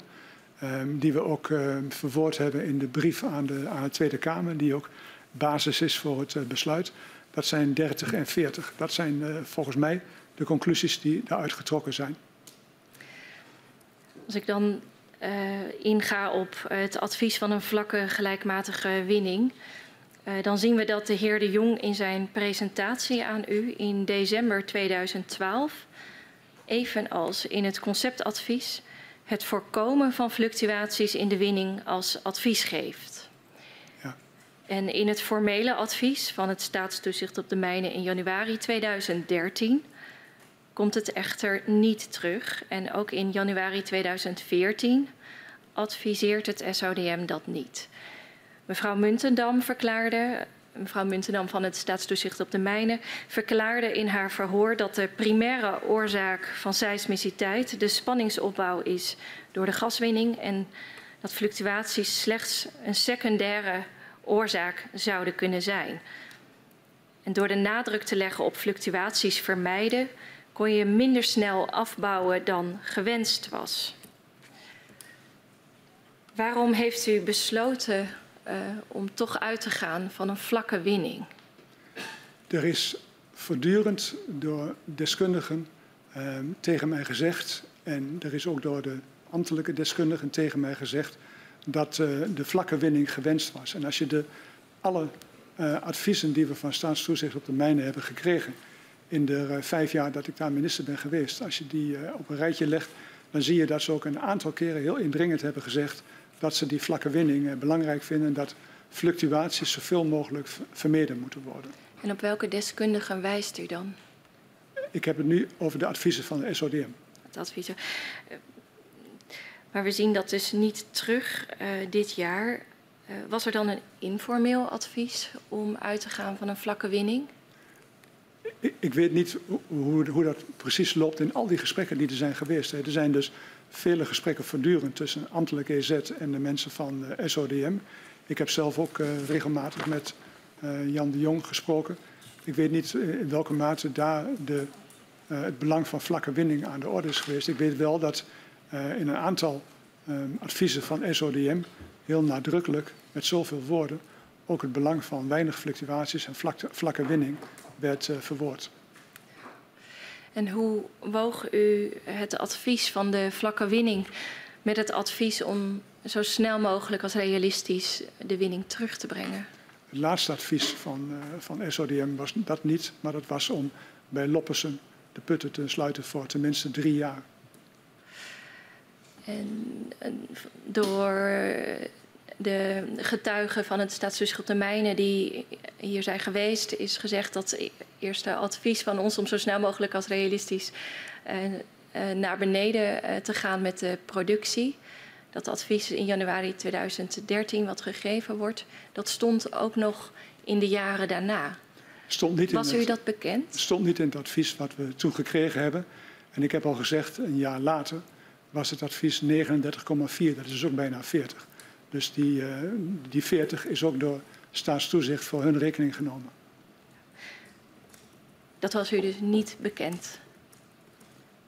Mij was, mij was bekend dat, uh, wat ik net heb uh, gezegd, namelijk dat in het advies wat we kregen in januari 2014, daar stond niet weer opnieuw zo snel en zoveel mogelijk verminderen, maar daar stond dat het, het directe resultaat voor de mensen in Groningen het beste bereikt werd door de putten bij Loppersum voor tenminste drie jaar te sluiten. Dat was hun uh, advies. En dat ze, dat ze niet opnieuw hebben gezegd van uh, zo snel en zoveel mogelijk verminderen. Dat blijkt ook weer uit het volgende advies wat ze gaven toen ze op 39,4 uitkwamen. Dank u wel. In mei 2013 stelt de provincie uh, de commissie Meijer in. Die gaat kijken naar een mogelijke vorm van compensatie voor Groningen op het gebied van leefbaarheid. Ja. Wat is uh, de reden dat u uh, zelf deze commissie niet wilde instellen? Ja, weet u, er moet ook ruimte zijn voor, uh, voor de bestuurders in Groningen. Hè? En de bestuurders in Groningen die, die hechten aan deze commissie, die hadden daar vaste ideeën over. En die wilden die commissie instellen. En dat leek mij prima. U stelt daarna nadat commissie Meijer uh, gestart is, wel een interdepartementale werkgroep leefbaarheid in. Ja. En waarom deed u dat? Nou, omdat ik vanaf het begin uh, uh, vijf lijnen heb gehad. Hè. Het allereerste was die gerichte vermindering. Dat had ik steeds in mijn hoofd. Hoe ver kunnen we gaan met die gerichte vermindering? Ehm, maar verder, de, die schadeafhandeling, dat was ook een grote bron van, van onvrede daar in het gebied. Het was zo dat de mensen het gevoel hadden dat ze, um, ja, dat ze aan het lijntje gehouden werden, dat ze tegen een machtige NAM op moesten boksen, terwijl ze zelf daar niet een gelijkwaardige partner in konden uh, zijn. Dus de, de, die schadeafhandeling was veel onvrede over, dus wij kwamen al snel op een constructie waarbij die schadeafhandeling op afstand van NAM werd uh, gedaan en waarbij er ook onafhankelijk toezicht op uh, gezet werd. Derde punt waar ik voortdurend mee bezig was, dat was die preventieve versterking. Het was logisch dat als je. Uh, ja, ik, weet... ik, begrijp dat u deze punten allemaal noemt. Maar mijn vraag was toch meer gericht op waarom u, uh, nadat de commissie Meijer was gestart, ook uh, een interdepartementale werkgroep instelde. Ja, maar ik was daar zelf al de hele tijd mee bezig. Met deze drie punten, maar ook ja. met het punt investeren in leefbaarheid. Ik vond dus dat het zo moest zijn dat waar dat gebied aangetast werd, waar gebouwen beschadigd werden, waar gebouwen versterkt werden met alle gevolgen van uh, dien. Ja. Dat je dus moest gaan kijken hoe je daar ook wat positiefs uit kon halen. Hoe kun je dan de structuur van een dorp uh, beter en aantrekkelijker maken, zodat de mensen daar op vooruit gaan. Ik was ook uh, voortdurend op gericht om te kijken hoe kun je het economisch perspectief voor het gebied mm -hmm. verbeteren. Dat, dat we positieve dingen zijn, waardoor ja. men niet in een, in een negatieve spiraal komt, maar weer in een positieve spiraal. Dus die beide dingen, die, daar ben ik voortdurend mee bezig geweest. En rond Meijer, Meijer in zijn rapport, ja. ging daar natuurlijk ook op in.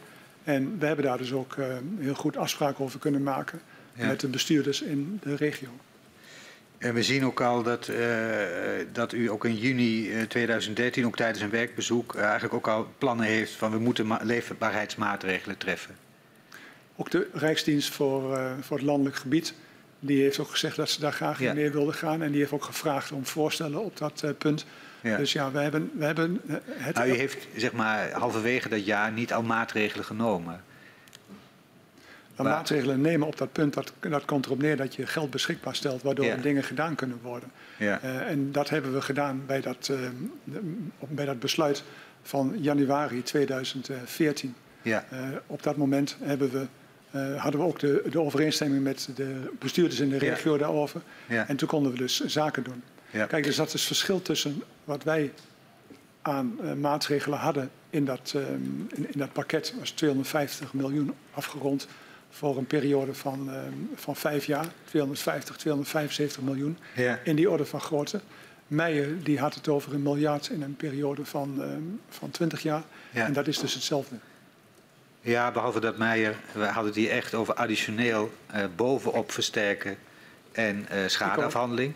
Ik ook. Terwijl, maar in, eh, nou, maar het miljard van de commissie Meijer ging ervan uit dat dat allemaal PM-posten waren die bij de NAM lagen. Zeker. En hadden een groter bedrag voor leefbaarheid en economische versterking dan uiteindelijk Nee. in het bestuursakkoord. Nee, dat ziet u niet goed. Het is zo Nee. dat er in het bestuursakkoord 250, 275 miljoen stond voor, voor eh, leefbaarheid, economic board en dat soort eh, zaken. Ja, Over een periode van eh, vijf jaar. ja, En Meijer die vroeg een miljard over een periode van 20 jaar. ja. Dus je moet die 250, 275 miljoen moet je met vier vermenigvuldigen. En dan kom je op hetzelfde bedrag. als Meijer uit. Ja. Helder. Ik kom toch nog even terug op de, de, het moment waarop die keuzes worden gemaakt. Want u, u eigenlijk, ja, halverwege het jaar eh, wilde u eigenlijk al leefbaarheidsmaatregelen treffen. Spreekt u over 2013? Ja, eh, nee, eh, ja, nee, sorry. eh, ja, 2013, dat zei ik net, juni 2013. Ehm, wat wij, en ik vraag u even op door, omdat wij ook een, nota hebben gezien, een advies aan minister Dijsselbloem. Eh, waarin, dat gaat hier over die leefbaarheid. En eh, ik zal het even voorlezen. Het kan ook een verkeerd signaal geven om juist nu ten tijde van een bezuinigingspakket deze intensiveringen aan te kondigen. En het gaat dus om eh, investeringen in leefbaarheid. Als in december blijkt dat aanvullende maatregelen van belang zijn voor draagvlak van de bevolking, dan kan het dan nader bekeken worden. Ja. Dat lijkt te zijn te suggereren dat ja, we moeten toch wachten op het nieuwe begrotingsjaar voordat we eh, keuzes maken over welke leefbaarheidsmaatregelen we nemen. Herkent u dat? Nou, ik weet dat het voortdurende taak eh, was van financiën om eh, de begroting te bewaken en de consequenties van de begroting te voor de begroting te beoordelen. Dat was Ja. gewoon hun natuurlijke rol. Ja. Maar van mijn kant, ja, die, die, die leefbaarheid. Ja. Ik vond, kijk, als, je, als er schade gebeurt in een gebied en je gaat dan die schade vergoeden, dan wordt niemand daar beter van. Als je preventieve versterking eh, doet, wordt ook niemand daar beter van. Dus per saldo hebben ze een heleboel ellende en ze worden er niet beter van. Dus ik dacht dat eh, je moet maatregelen nemen om waarde te vermeerderen van woningen. Dus als Ja. iemand 1000 euro schade had, dan Ja. kreeg hij die schade vergoed plus 4000 euro om Ja. zonnepanelen en dergelijke op zijn huis eh, te leggen. Ja. Ehm, de economic boards die, eh, die moesten komen. Er moest ook komen dat er, als de waardevermindering was van de huizen als gevolg van de aardbeving, dan moest dat ook eh, vergoed worden. Dus die dingen, die vond Ja. ik allemaal, die, moesten, die hoorden erbij. En daar Ja. heb ik ook vanaf het begin aan gewerkt. Ja. Eh, terecht, snap ik. Maar het gaat ons even om de reconstructie. Ja. De commissie Meijer die, die loopt, eh, die komt met een advies en daar wordt dan later over onderhandeld en dat mondt uit in een bestuursakkoord. Ondertussen heeft u een interdepartementale werkgroep die zelf ook hiernaar kijkt. Ja. Halverwege 2013 zien we ook duidelijk, u wil maatregelen nemen. Maar er wordt gewacht met het nemen van maatregelen. Eh, ik zie in de stukken dat, dat dat mogelijk een relatie heeft met overwegingen over de begroting. Maar het kan ook zijn dat het een bewuste keuze is geweest om te wachten op de uitkomst van de commissie Meijer. Eh, en om dan te kijken, ja, hoe komen we tot elkaar? Hoe, hoe is dat precies gegaan? Ik geloof niet dat we gewacht hebben op die uitkomst van die commissie Meijer. Ik geloof wel dat we ons realiseerden dat je daar in, in Groningen eh, niks van elkaar krijgt als je niet met de provincie en de gemeente kunt eh, samenwerken. Dus we waren ervan overtuigd dat we tot een samenwerking met die, met die overheden moesten komen. En daar later zullen we nog spreken over de, de NCG en de, de overheidsdienst die voor Groningen is opgezet. Dus dat was echt, dat moesten we van elkaar zien, eh, zien te krijgen. Ja. En daar werd dus aan gewerkt. Ik, volgens Ja. mij waren we al eerder begonnen met die eh, waardevermeerderingsregeling. We waren ook al begonnen met die waardeverminderingsregeling. Ja. Maar de, eh, de, de echte uitgaven voor de leefbaarheid en voor de economic board en zo, die zijn gekomen toen we, uh, mede met behulp van het advies van de commissie Meijer, ook met uh, de hele regio overeenstemming konden bereiken. Ja, ja. Uh, helder. Nu nog even aan de financiële kant. U heeft al gezegd, omdat wij het in vijf jaar ja, wilden uitgeven, zeg maar, in plaats van 20, was 250 miljoen in die vijf jaar, telde op naar een vergelijkbaar bedrag als commissie Meijer. Um, als, ik, als, we kijken naar de financiering, uh, dan uh, vroegen wij ons af, uh, waren er nou afspraken ook al vooraf gemaakt met de NAM over wie voor welke kosten zou opdraaien? Ik denk het wel. Ja. Ja, ik denk het wel. Dat is, ik weet niet of dat ook tot een volledige instemming heeft geleid op dat ja. moment, maar wij vonden toen dat we dat, als ze het dan niet mee eens waren, dat gewoon door moesten drukken. Ja. Dus we hebben dat toch gedaan. Het is ook zo dat een NAM voor mij nooit een hindermacht is geweest. Hè? Nee. Ik heb uh, heel veel contact met een NAM uh, gehad en ik heb ook voortdurend de, de, overtuiging gehad dat ze hun best deden. Ja. En ik kreeg ook halverwege 2013, in juni 2013, van de Technische Commissie Bodembeweging bericht dat ja. NAM erg zijn best deed om die schadeafhandeling uh, goed te doen en dat dat ook, ook in de regel ook lukte. Ja. Dus die waren daar positief over. Ja. De, NAM, de NAM is, was wel de, de, ook een van de vijanden natuurlijk in het gebied, omdat men daar ja. in het gebied, ja, men was woedend en terecht. En men had met de NAM te maken en met de overheid en, en met mij. Maar ik zelf heb de NAM nooit als een hindermacht ervaren. Nog even aan die financiële kant, want uh, er is ook een kosten, een opbrengstenverdeling als het gaat om uh, uh, ja, de activiteiten van NAM, maar ook een ja. kostenverdeling. En substantieel van de kosten, die komen ook weer voor rekening van de staat. Zeker. Was dat, hoe, werd dat, hoe werd daar dan mee omgegaan? Nou, dat weten dat... we, omdat het zo is dat 90% bijna 90 ja. van de, het geld wat verdiend werd met Groningen gas, ja. dat ging naar de overheid toe. En dat betekent dat als er minder verdiend wordt, ja, dat dan degene die, die het meeste verdient, dan ook minder krijgt. Ja. Dus het, ik geloof dat als je alles precies doet, waren ingewikkelde regelingen om tot die bijna 90% te komen. Ja. Maar als je het allemaal uh, goed doorrekent, ja. dan dacht ik dat ongeveer twee derde van uh, de kosten uh, uiteindelijk voor rekening van het Rijk kwam in de vorm van minder inkomsten. Ja. Maar dat okay. is de consequentie van, ja. van het systeem. De commissie Meijer adviseert ook tot het instellen van een dialoogtafel. Daar hebben we ook in een eerdere verhoor deze week met de, een van de voorzitters, de heer Wallagen, over gesproken. Ja. Deze suggestie wordt ook overgenomen in het bestuursakkoord, wat wordt uitonderhandeld. En de dialoogtafel wordt uiteindelijk uh, ingesteld onder leiding van de heer Kamminga en de heer Wallagen. Ja. Um, in hoeverre was het instellen van de dialoogtafel een belangrijk punt voor u in de onderhandelingen over dat bestuursakkoord? Nou, een groot probleem van alles wat we deden daar in Groningen was het gebrek aan, aan draagvlak. Mensen waren uh, woedend gaven dat door aan hun organisaties, uh, die gaven dat weer door aan mij, gaven dat door aan de bestuurders, die gaven dat ook weer door aan, aan mij. Dus het was van groot belang dat we en met de provincie en met de gemeente, maar ook met de mensen en hun organisaties, uh, dat we samen zouden kunnen werken. En de bedoeling van de dialoogtafel was dat we dat voor elkaar zouden krijgen, dat we het, hetzelfde zouden denken in grote lijnen over de dingen die moesten gebeuren, waartoe besloten zou moeten worden. En dat we ook de uitvoering daarvan, ja, dat we ons daar gezamenlijk voor in zouden zetten. En de bedoeling van de dialoogtafel was voor mij dus in de eerste plaats om te luisteren naar de mensen. Want je, als je daar naartoe gaat om te zenden, ja, we zenden al zoveel. Dat, uh, dat werkt niet. Dus ik moest in de eerste plaats uh, luisteren naar hen. Ik moest ook informatie geven als ze daar behoefte aan hadden. En als ik vond dat die informatie nuttig uh, was. En dan vervolgens moest ik ook aangeven ja, welke maatregelen wij in gedachten hadden en luisteren hoe zij daarover dachten. En kijken of we het erover eens zouden kunnen worden. En, ja, en dan vervolgens met dat, met dat gezamenlijke draagvlak resultaten bereiken voor de mensen in Groningen. Dat was de bedoeling.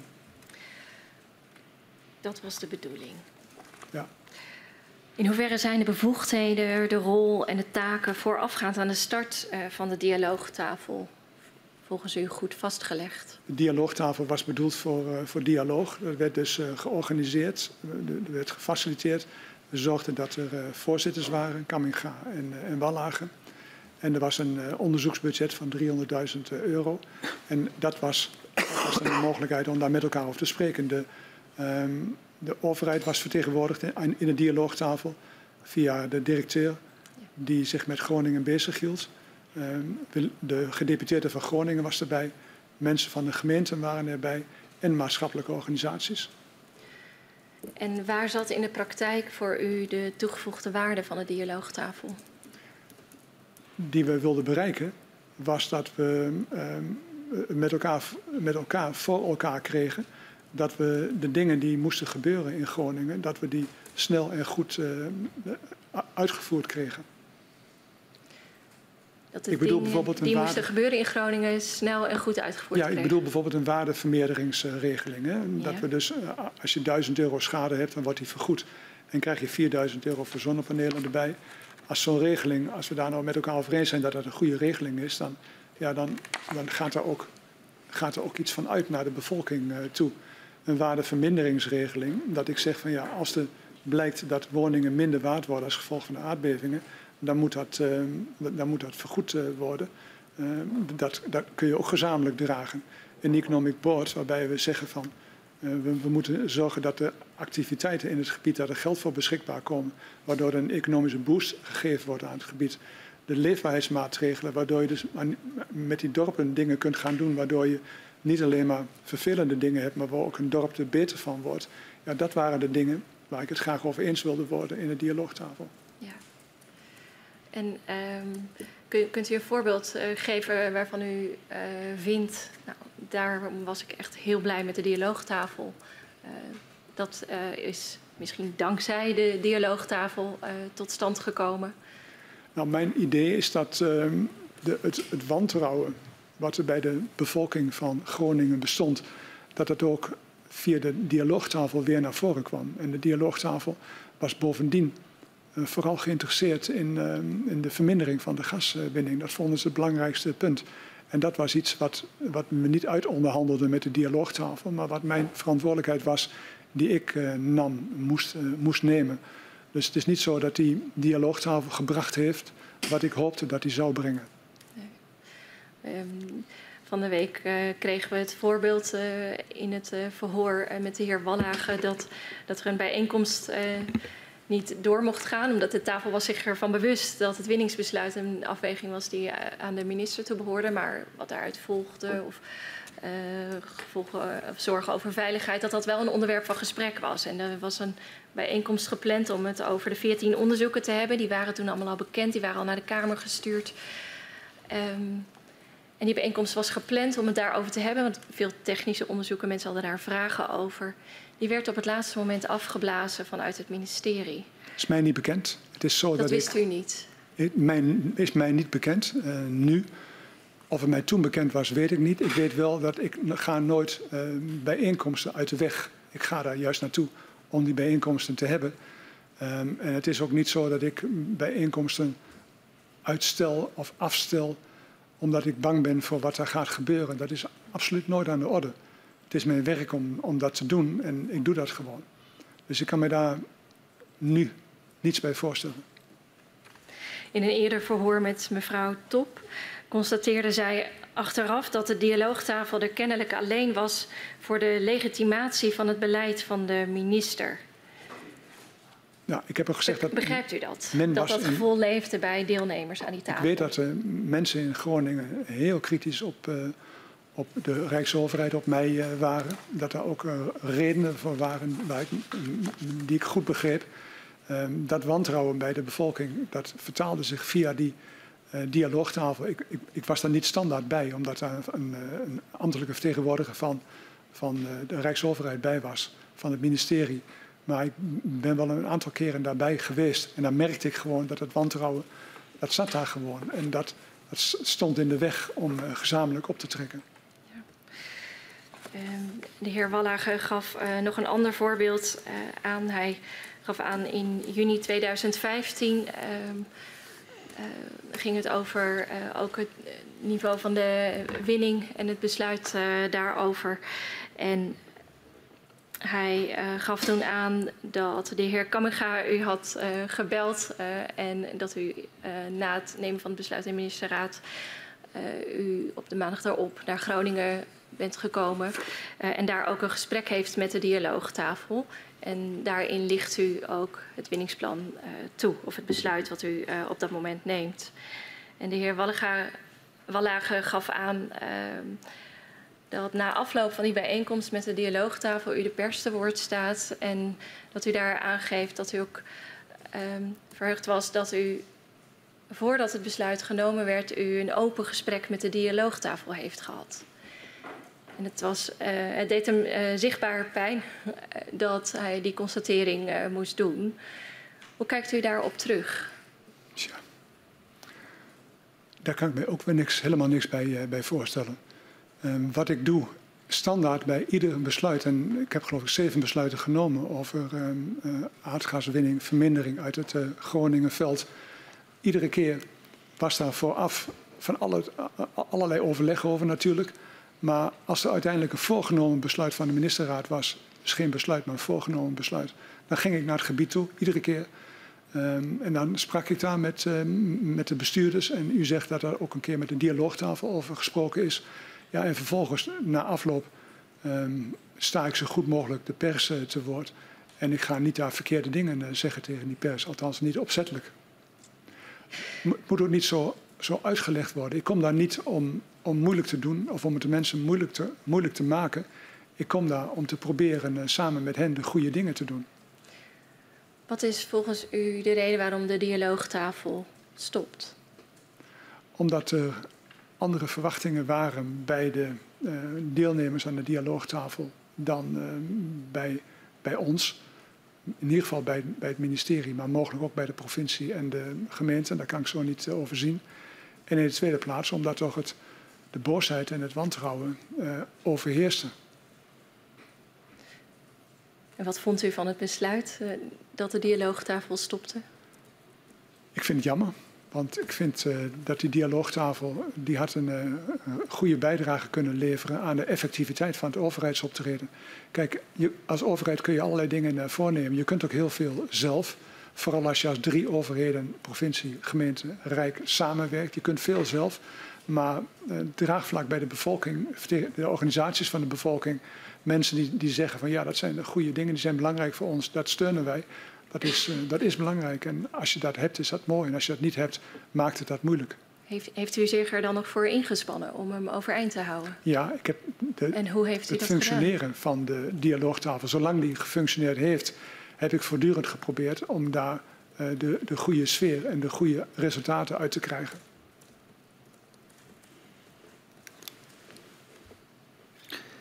Um, ik kom nog even terug op het uh, bestuursakkoord. Ja. U heeft uh, uitgelegd, uh, als het gaat om de, de budgettaire kant, dat kon in vijf jaar worden besteed. Ja. de commissie Meijer had een perspectief van 20 jaar. Betekent dat dat u veronderstelde dat na een aantal jaren er mogelijk weer een nieuwe financiële bijdrage zou moeten volgen? Voor, of een nieuw bestuursakkoord? Hoe zag u dat? Ja, antwoord is ja. Ja, ja. We zien uh, trouwens al snel in 2014 dat er een discussie ontstaat over het geslo uh, gesloten bestuursakkoord. Met name over de vraag of het niet verder uitgebreid moet worden naar de gemeenten Menterwolde en Hoge Zandsappenmeer. waarom zijn deze gemeenten niet toen gelijk aan de regelingen van het bestuursakkoord toegevoegd? Ehm, ik denk dat het zo is dat er een, een lijn is bepaald waar de aardbevingen van invloed waren op de, de samenlevingen daar. Ja. En waar dus de beschadigingen uh, waren. En Ja. die, die, op een gegeven moment trek je zo'n lijn op Ja. grond van, uh, van een analyse. Ja, En uh, zolang er geen nieuwe informatie is op grond waarvan je die lijn verandert, doe je dat niet. Ik weet zo niet of we later toch die lijn uh, veranderd hebben. Nou ja, er zijn wel dingen aangepast. En een van de effecten die op een gegeven moment ontstond, ook door het, het, het voor een deel sluiten van Loppersum uh, en het verhogen van productie in, bij andere putten, dat ook uh, de locatie van de bevingen uh, zich gingen verplaatsen. Ja. En, en ook dat droeg er wel aan bij dat het bevingengebied expandeerde. Ja, toen was er dus een objectieve reden om dat te gaan doen. En toen hebben we dat gedaan. Later kwam dat ook aan de orde bij het, in het noorden van het gebied tegen Groningen aan. Ja. Uh, en daar, daar hebben we toen ervoor gekozen om daar ter plekke dan ook uh, minder te gaan uh, winnen. Waardoor we konden voorkomen dat er een, ook daar een groter gebied bij betrokken moest worden. Ja. toch nog even over eh, die, die, die, gemeente. Want we hebben gezien in een concept Kamerbrief. Uh, daar, uh, ja, daar was een voetnoot in opgenomen over de uitbreiding van het aantal gemeenten. Die twee die ik net noemde, toe te voegen aan het op dat moment ja, vaststaande aantal gemeenten dat onder het bestuursakkoord viel. Maar in de definitieve Kamerbrief van 16 december 2014 is deze voetnoot weggelaten. waardoor ja, die gemeentes nog niet zijn toegevoegd. Kunt u verklaren waarom dat zo is gegaan? Nee, dat is mij niet bekend. Nee. Um, en algemeen weet ik, maar dat is dan de hoofdlijn. Ja. Uh, je stelt je contourenlijn vast. Als er objectieve redenen zijn om die te veranderen, dan doe je dat.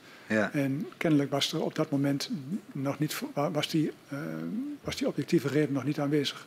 Ik kan niet precies plaatsen wanneer uh, dat wel uitgebreid is en dat is, later, dat is later gebeurd in het aanvullende bestuursakkoord. Zegt u? Dat is later gebeurd in het aanvullende bestuursakkoord. Maar we zien uh, ook uit ambtelijke nota's die aan minister Duiselbloem zijn geschreven... dat er ook bij financiën zorgen waren over de, de meerkosten die zouden kunnen ontstaan... door ja. het aantal gemeenten uit te breiden. Maar dat is de natuurlijke rol van financiën. Ja. En uh, ook, ook Dijsselbloem speelde zijn natuurlijke rol als minister van Financiën. Maar ik, ik zei al dat een NAM geen hindermacht was... Financiën was ook geen hindermacht. Die, ja. die, die, die, benadrukten wel dingen, die hadden wel een opvatting. Maar het was niet zo dat ik me daardoor belemmerd voelde om de dingen te doen die ik nodig vond. Ja. Maar kijk, wat ik dan toch niet helemaal snap is dat uh, als vrij snel uh, in, in 2014 uh, dit probleem wordt gesignaleerd. We zien een concept Kamerbrief waarin eigenlijk wordt opgenomen we gaan het uitbreiden. Dat wordt uiteindelijk uitgehaald. Er wordt geen besluit genomen in december. Ja. Pas in het volgende jaar, in nieuwe onderhandelingen over een aanvullend akkoord, worden die gemeenten toch toegevoegd. Ja. Wat, wat is daar precies gebeurd? Ik weet niet, ik weet niet waarom eh, die, die conceptkamerbrief en de uiteindelijke kamerbrief. Ik weet niet wat bij mij komt op een gegeven moment. Ik weet niet of het concept bij mij is uh, ja. geweest. Ja. Dat kunt u zien aan de paraferen. Alles wat ik, alles wat ik lees, dat teken ik af. Ja. Dus ik weet niet of ik dat afgetekend heb. En ik weet ook niet of ik uh, besloten heb om daar iets uit te halen. Nee. Dat weet ik niet. Maar u gaf aan, de uh, financiën speelden de traditionele rol. Die wees op de kosten. Kan het zijn dat die meerkosten een rol hebben gespeeld om niet al lopende 2014 die gemeente toe te voegen?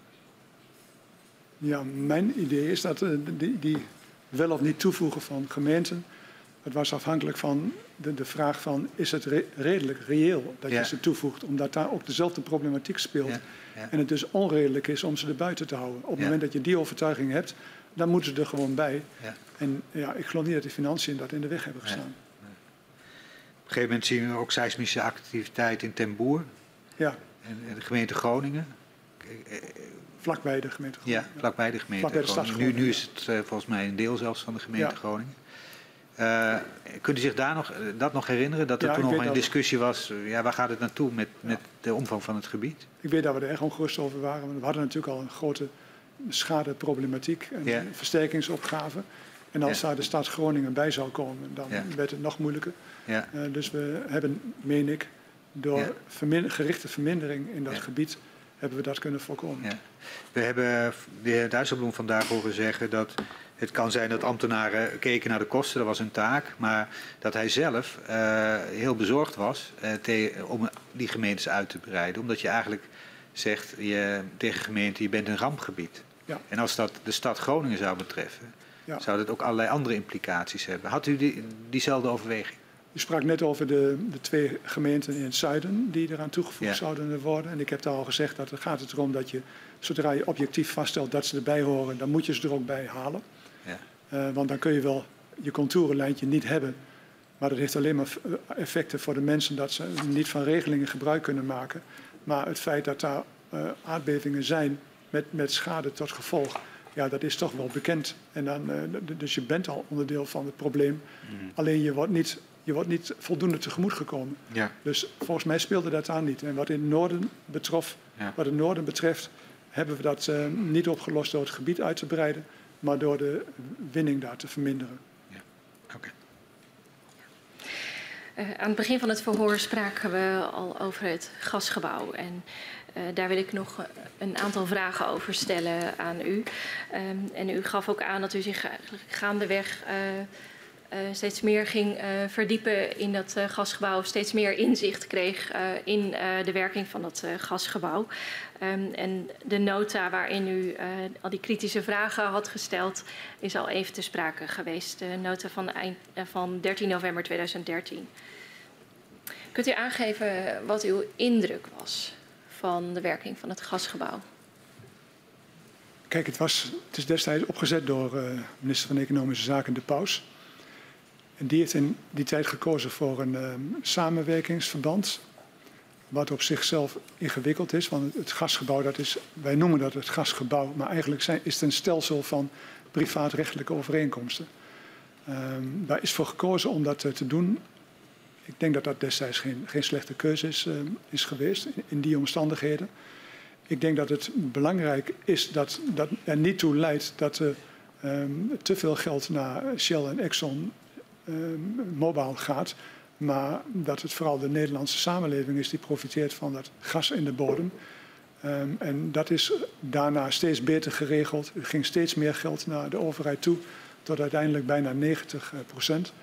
Er is in het jaar 2008 het overleg gestart om te gaan kijken of het gasgebouw, uh, of wij als overheid zouden moeten willen dat het gasgebouw zou veranderen.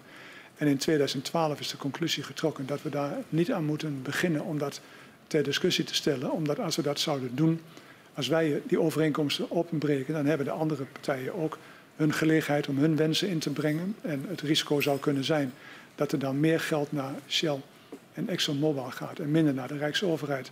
En toen in 2012, voor mijn tijd, is de conclusie getrokken van ja, dat, moeten we, dat risico moeten we niet gaan lopen. Dus uh, we laten het gasgebouw in stand.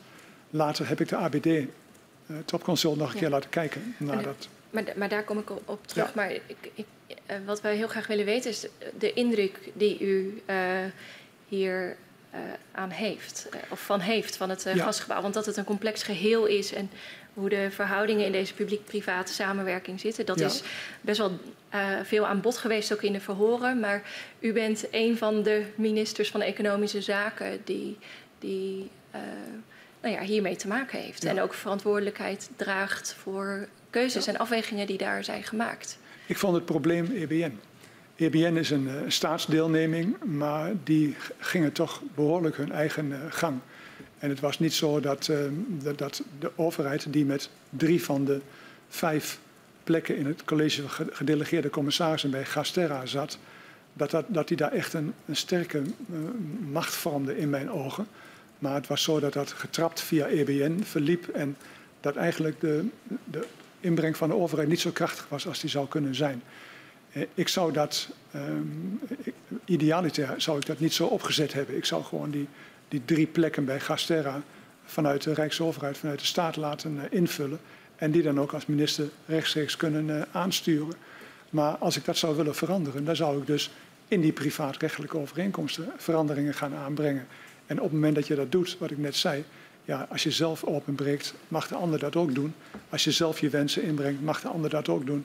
En de conclusie was toen, in 2012, moeten we niet aan beginnen. En ik heb voor mezelf uh, toen gedacht van, nou, dat op die weg moet ik niet gaan zitten. Ik ga dat niet overnieuw doen om dat te bekijken. Ik ga kijken hoe we, die, hoe we dat EBN beter kunnen aansturen. Zowel wat betreft de aansturing vanuit het ministerie, als wat betreft de bezetting van de, plekken in de top van EBN kom op EBN heb ik zo meteen nog een vraag uh, over. Maar u, u triggert mij omdat u zegt dat de vertegenwoordigers uh, uh, vanuit de overheid onvoldoende sterk uh, zijn in, dus in het samenspel van dat gasgebouw. Dat lag niet aan. Dat was de indruk die u had, ja. dat de positie van de overheid en de stellingnames die daarin werden onvoldoende sterk ja, dat lag, lag, niet aan die drie mensen die daarin zaten, maar dat lag aan de constructie. Hè? Uh, je hebt dus als, als overheid met, de, met Gasterra te maken. Dan vind ik het logisch dat je dan, als je drie mensen mag leveren, dat je dan vanuit de Rijksoverheid drie mensen aanwijst. En dat je die vervolgens als minister ook kunt uh, aansturen via je, uh, je medewerkers die dat dan in de dagelijkse praktijk doen. Um, maar dat je het grootste deel, ik, ik geloof dat, um, dat het bij Gasterra zo was, 25% Shell, 25% voor, ehm, voor Exxon, 10% voor de overheid en 40% voor, voor EBN. En dan in de college van gedelegeerde commissarissen hadden we dan als overheid ook nog de meerderheid. Maar via die, die tussenstap van EBN, die toch op afstand van, van ons was en die ook zijn eigen ding deed, eh, ook niet sterk aangestuurd werd vanuit, eh, vanuit het ministerie van EZ, vond ik dat dat niet optimaal was. En wanneer kreeg u die indruk? Wanneer kwam u tot dit inzicht? Nou, EBN heb ik nooit zo, uh, zo goed begrepen wat daar nou het belang was om dat te gaan uh, doen. Um, ik begreep heel goed waarom wij uh, die discussie van tussen 2008 en 2012, die in 2012 beslecht was, waarom we dat niet overnieuw wilden uh, doen. Maar ik zat wel te zoeken naar mogelijkheden om dat anders te doen. door de aansturing en door de personele invulling. En ehm, wanneer ik daar precies mee begonnen ben, weet ik zo niet. Is er misschien een, een situatie geweest waarvan u dacht, uh, nou daar hadden we beter tegenwicht moeten bieden? Of dat had de uh, overheid. Wanneer is, als ik mag vragen, wanneer is dat ABD-onderzoek uh, geweest? Dat heb ik zo niet op mijn netvlies. Daar ga ik zo meteen een vraag over stellen. Dat was maart 2014. 2014.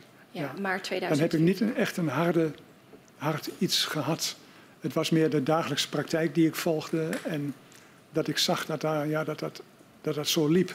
Dat Kijk, een, een, een, een, hard probleem had ik toen het ging om, uh, om 2015, waarbij dus bleek dat er vanwege optimalisatie uh, extra verkocht werd door Gasterra, terwijl wij daar de meerderheid van, uh, van de zeggenschap hadden. toen had ik echt een groot probleem, maar dat was dus pas een jaar later. En um, u gaf net aan over, over EBN. Um, hoe zag u de verhouding tussen EBN en de overheid in het gasgebouw? Nou, EBN, dat was een staatsdeelneming en 100% staat. En de aandelen werden, denk ik, beheerd door het ministerie van Financiën. Maar dat maakte verder niet uit. Maar wij hadden gewoon materieel de mogelijkheid om uh, heel nauw op EBN te gaan zitten. En afstemming met, met, uh, tussen de mensen van EBN en van, van EZ te hebben. En daardoor krachtig op te treden namens, uh, namens de overheid in Gasterra. Die mogelijkheid was er gewoon. En volgens het ABD-onderzoek werd dat niet gebruikt. En sprak u over de rol van de EBN ook met de CEO van EBN? Ja, er waren twee vertegenwoordigers van, uh, van EBN. En er, werd, er werden dus twee ja, dingen gezegd. Maar, maar sprak u uh, daar ook mee en besprak u dit ook ik heb daar mee, mee, gesproken en ik heb dat ook duidelijk gemaakt. Okay. Maar er waren dus uh, twee mensen van, van EBN in Gasterra. En er werd gezegd in dat rapport van de Algemene Bestuursdienst dat de, de aansturing van EZ was niet krachtig genoeg. En er werd gezegd dat EBN ook de neiging had om een eigen rol te vervullen. Ja. En daar had ik geen behoefte aan dat zij een eigen rol gingen vervullen.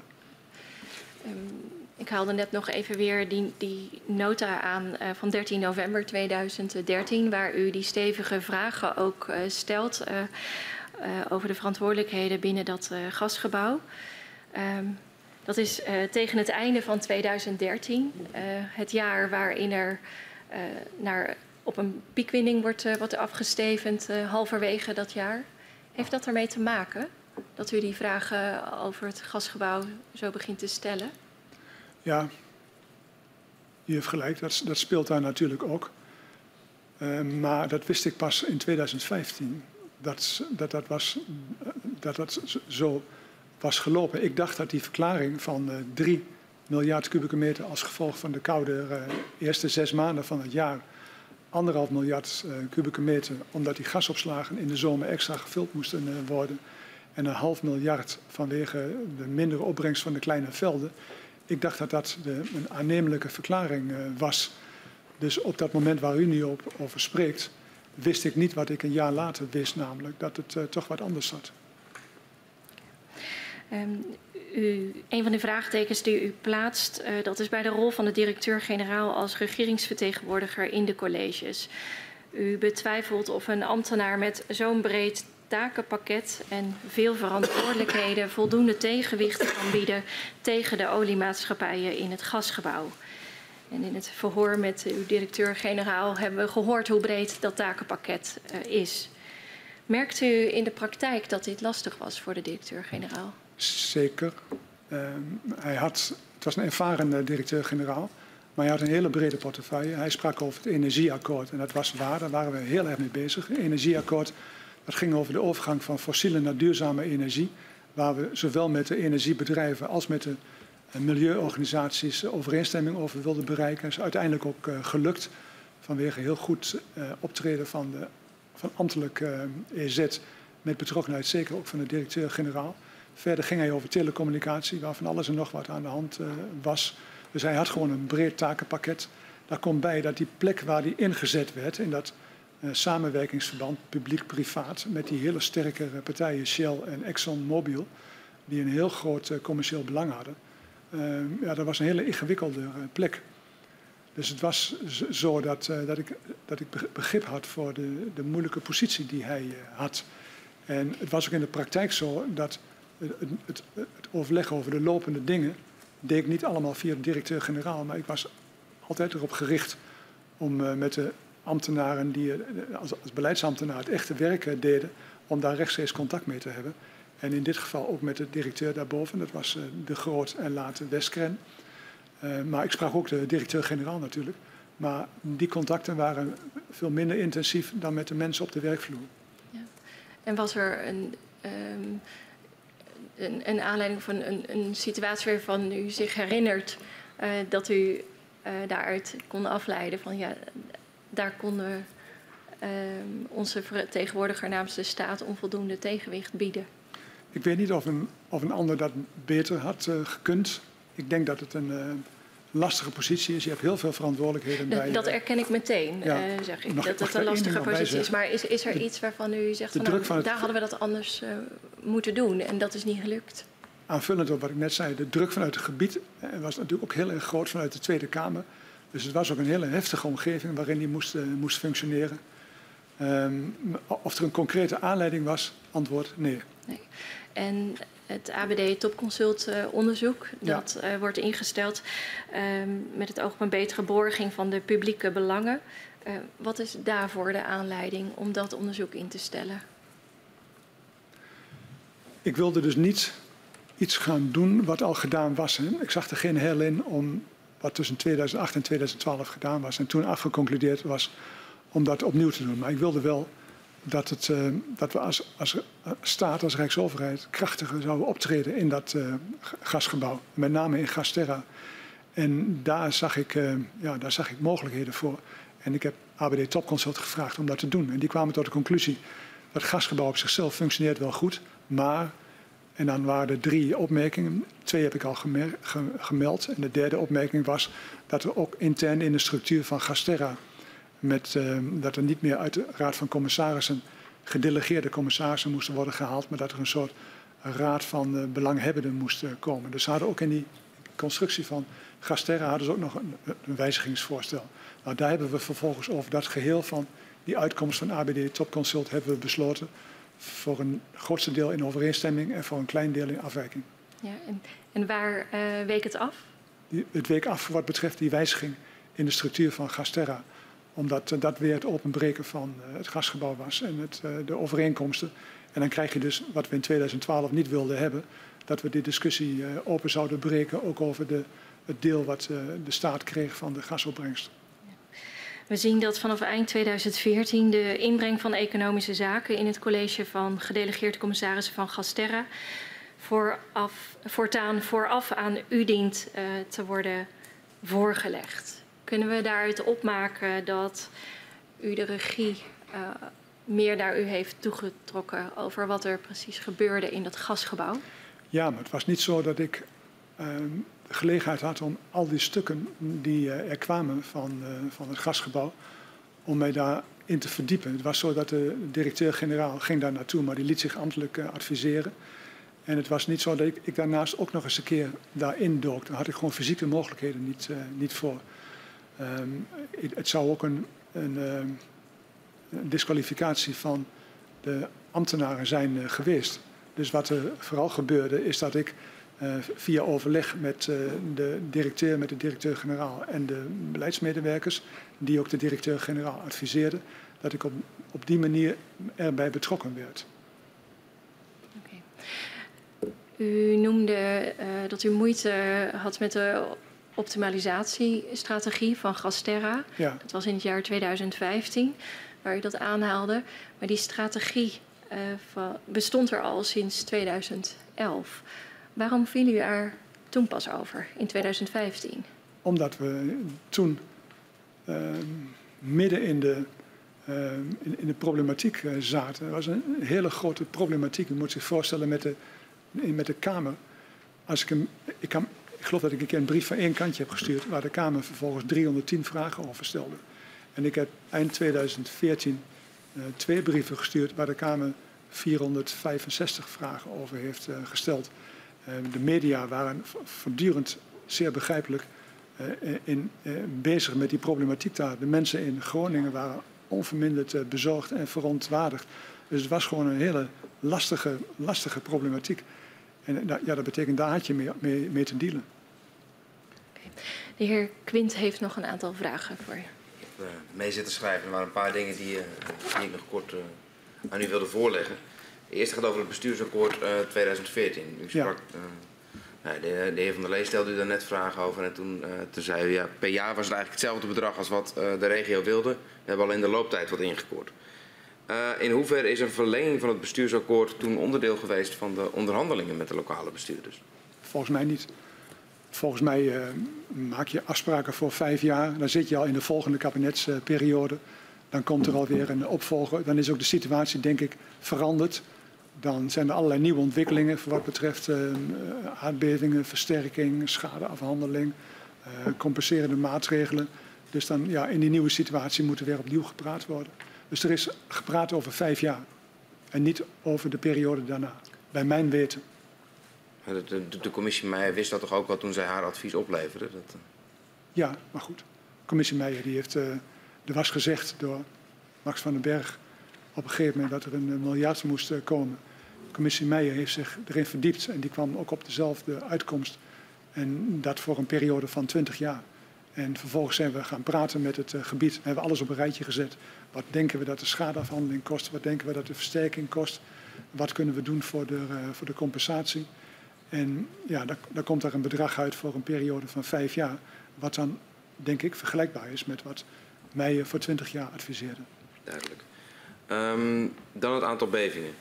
Um, u zei eerder dat uh, ja, achteraf bleek dat er wel een hoop um, onduidelijk was over die relatie tussen winning en bevingen. Want in 2013 uh, waren er minder bevingen dan in 2012.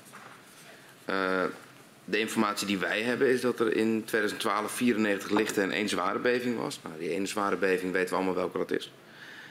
Uh, en in 2013 114 lichte bevingen en vijf zware bevingen van meer dan uh, uh, 2,5 op de schaal van Richter.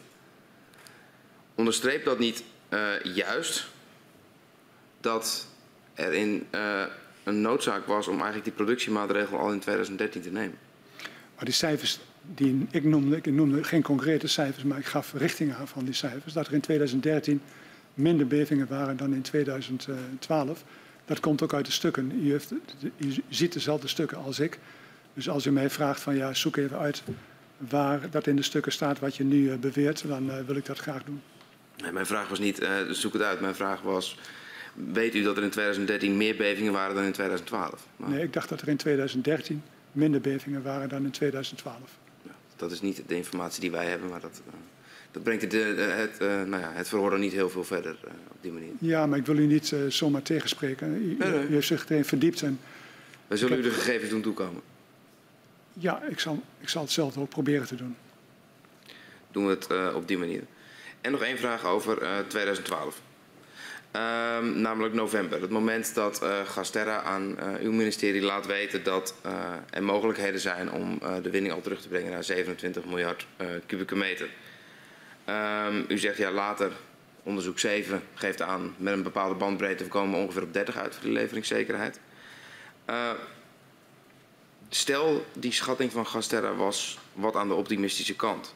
Dan nog biedt dat toch een ongelooflijke ruimte om al in 2013 een stap te nemen om minder gas te gaan winnen. Maar ik vond dat het niet verantwoord was om een, om een besluit te nemen omdat de informatie niet, uh, niet voldoende was. Kijk, dit was een brok informatie. Maar als je daarover uh, over sprak, dan kwamen er weer andere aspecten naar voren waar daarbij geen rekening was uh, gehouden. De, het, het, geheel moet ik dan op een gegeven moment bekijken. Het zijn allemaal plukjes uh, informatie. het zijn meningen, het zijn adviezen. Maar uiteindelijk ja, moet er wel een hard besluit genomen worden. En ja, die afweging maak ik zelf uiteindelijk.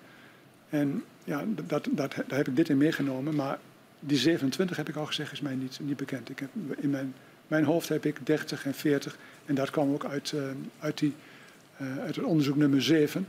En die 30, dat was naar, naar overtuiging van een deskundige onverantwoord. Omdat je uh, een vlakke winning moest hebben. En die onderzoek is pas in 2013? Ja. Ik heb het nu over eind 2012. Vooruitlopend op uw besluit in januari 2013. Ja. Dan is het uh, uh, de heer Broening die bij Gasterra uh, heeft zitten rekenen. De heer Lankos die berekeningen naar uw ministerie stuurt. Naar, naar de heer De Groot. En die zegt, nou, we, we, zouden terug kunnen naar 27. Ja, ik heb dat niet gezien. Okay. Die 27. Maar ook als ik het wel gezien zou hebben, dan vind ik het verschil met die 30 nog niet zo groot. En ik vond de, het moment niet daar. Kijk, zo'n besluit nemen op het moment dat je een besluit neemt, ja, heeft dat grote implicaties daar in het uh, gebied. Het heeft implicaties positief voor de, uh, voor, de, voor de veiligheid als je vermindering doorvoert.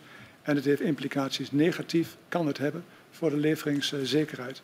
En, ja, en daar, omdat dat zo'n belangrijk besluit is, moet je echt weten dat je, dat je dat besluit verantwoord, goed onderbouwd kunt nemen. En dat, dat gevoel had ik op dat moment niet. En mede daarom proberen wij erachter te komen of deze mededeling op dat moment onderdeel was van uw afweging die u in januari moest maken? De berekeningen van Gasterra. Ik, ik zei dat ik die 27 me niet kan herinneren. Ik weet niet of die 30 en 40, of dat toen ook al uh, aan de orde was bij mij. Um, ik heb dat uit, die, uit het onderzoek gehaald en in de aanloop naar de uitkomst van het onderzoek, mogelijk is dat toen ook al naar voren gekomen. Maar of dat uh, op dat moment waar u nu over spreekt, of dat bij mij bekend was, weet ik niet. Want die onderzoeken zijn pas gestart na uw besluit, als ik me niet vergis. Ja, zeker. Maar u zegt van, Gasterra had een uh, berekening gemaakt. En u vraagt aan mij, wist jij van die, uh, van die berekening? Ja. Uh, die 27, denk ik in ieder geval niet. Die 30, 40, weet ik niet. Dank u wel. We naderen het einde van het verhoor. Ik heb nog een aantal vragen voor u. Ik kom nog heel kort even terug op, op de dialoogtafel. Want op het laatste antwoord dat u gaf op mijn vraag zag u mij nog even pijnzen. Um, kunt u aangeven, heeft u nou ook nog persoonlijk uh, geprobeerd om die dialoogtafel overeind te houden? Of heeft u daar geen pogingen meer toe gedaan? Even om het uh, helder te hebben. Ik heb met Walaag contact gehad. Ik heb uh, nog wat frequenter contact met Kamminga gehad. Ik heb contact gehad met, uh, met, onze vertegenwoordiger, natuurlijk daarin. Ik ben er zelf enkele keren, een aantal keren, ik weet niet hoe vaak ben ik daar ook geweest bij die uh, dialoogtafel. Uh, en ik heb op mijn manier geprobeerd door niet alleen te praten, maar ook dingen te doen, ja, om, om, om daar tot, tot wederzijds begrip en vertrouwen te komen. Uh, we zien uh, in onze stukken dat u als minister regelmatig een e-mailadres met een codenaam gebruikte. Uh, naast uw normale e-mailadres, als ik dat zo mag zeggen, vanuit het ministerie van Economische Zaken. Wat is daarvan de reden? Er werd mij op een gegeven moment geadviseerd om dat te doen. En om welke reden? Weet ik niet. Voor veiligheidsredenen, ongetwijfeld. Veiligheidsredenen? Ja, er is, er is ook in die tijd ik weet niet wanneer dat is geweest, maar ik gebruikte vrij veel mijn uh, Gmail-adres voor, voor, uh, voor, voor, zakelijke contacten. En er is geadviseerd, misschien in dat verband, om, om, om dat via een andere, andere e-mail-account te doen. Maar ik geloof niet dat ik dat frequent gebruikt heb. Bovendien was het ook zo dat de informatie die ik kreeg vanuit de ambtelijke EZ dat was informatie op papier. En daar zat ik dan s'avonds mee te werken. En dan uh, schreef ik daar wat bij of ik tikte het uit. Als het een paar woorden waren, dan schreef ik het. En als het meer was, dan tikte ik het uit. En dat ging dan in een uh, geprinte vorm naar de mensen uh, toe. Dus het, het, ging meestal zo. Ik, ik was niet frequent via e-mail aan het corresponderen met medewerkers. Ook omdat ik natuurlijk iedere dag op kantoor met hen kon spreken. En van wie kreeg u dat advies om dat aparte e-mailadres te gebruiken? Ik denk van de beveiliging van, uh, van uh, het ministerie. u denkt van de beveiliging. U weet dat niet meer precies Nee, wie, u dat heeft wie zou dat geadviseerd. kunnen doen? Het, zal, het kan mogelijk eh, van beveiliging via mijn secretariaat bij mij zijn gekomen. Maar het kan ook rechtstreeks vanuit beveiliging zijn geweest. Het kan misschien via de ambtelijke leiding zijn gegaan. Ik weet dat niet. Vele ik geloof opties. niet dat ik dat veel gebruikt heb. Ik weet ook niet welk, welk adres dat was. Weet u dat? Omdat u het vraagt. Kivit. Kivits. Ah ja. Ja. ik- nou, u, u heeft geloof ik eh, 60.000 ehm, e-mailcontacten van EZ eh, ge- gekregen. En u kunt ook kijken hoe vaak ik dat eh, gebruik heb, gebruikt heb. Voor, voor mijn gevoel niet vaak. U bent eh, als minister meerdere malen in Groningen op eh, bezoek geweest. Eh, wat wij zo hebben na kunnen gaan, in ieder geval 14 keer. Misschien bent u er ook nog op andere momenten geweest. Ehm, meteen in januari 2013 eh, gaat u naar Groningen. Op wiens initiatief was dat?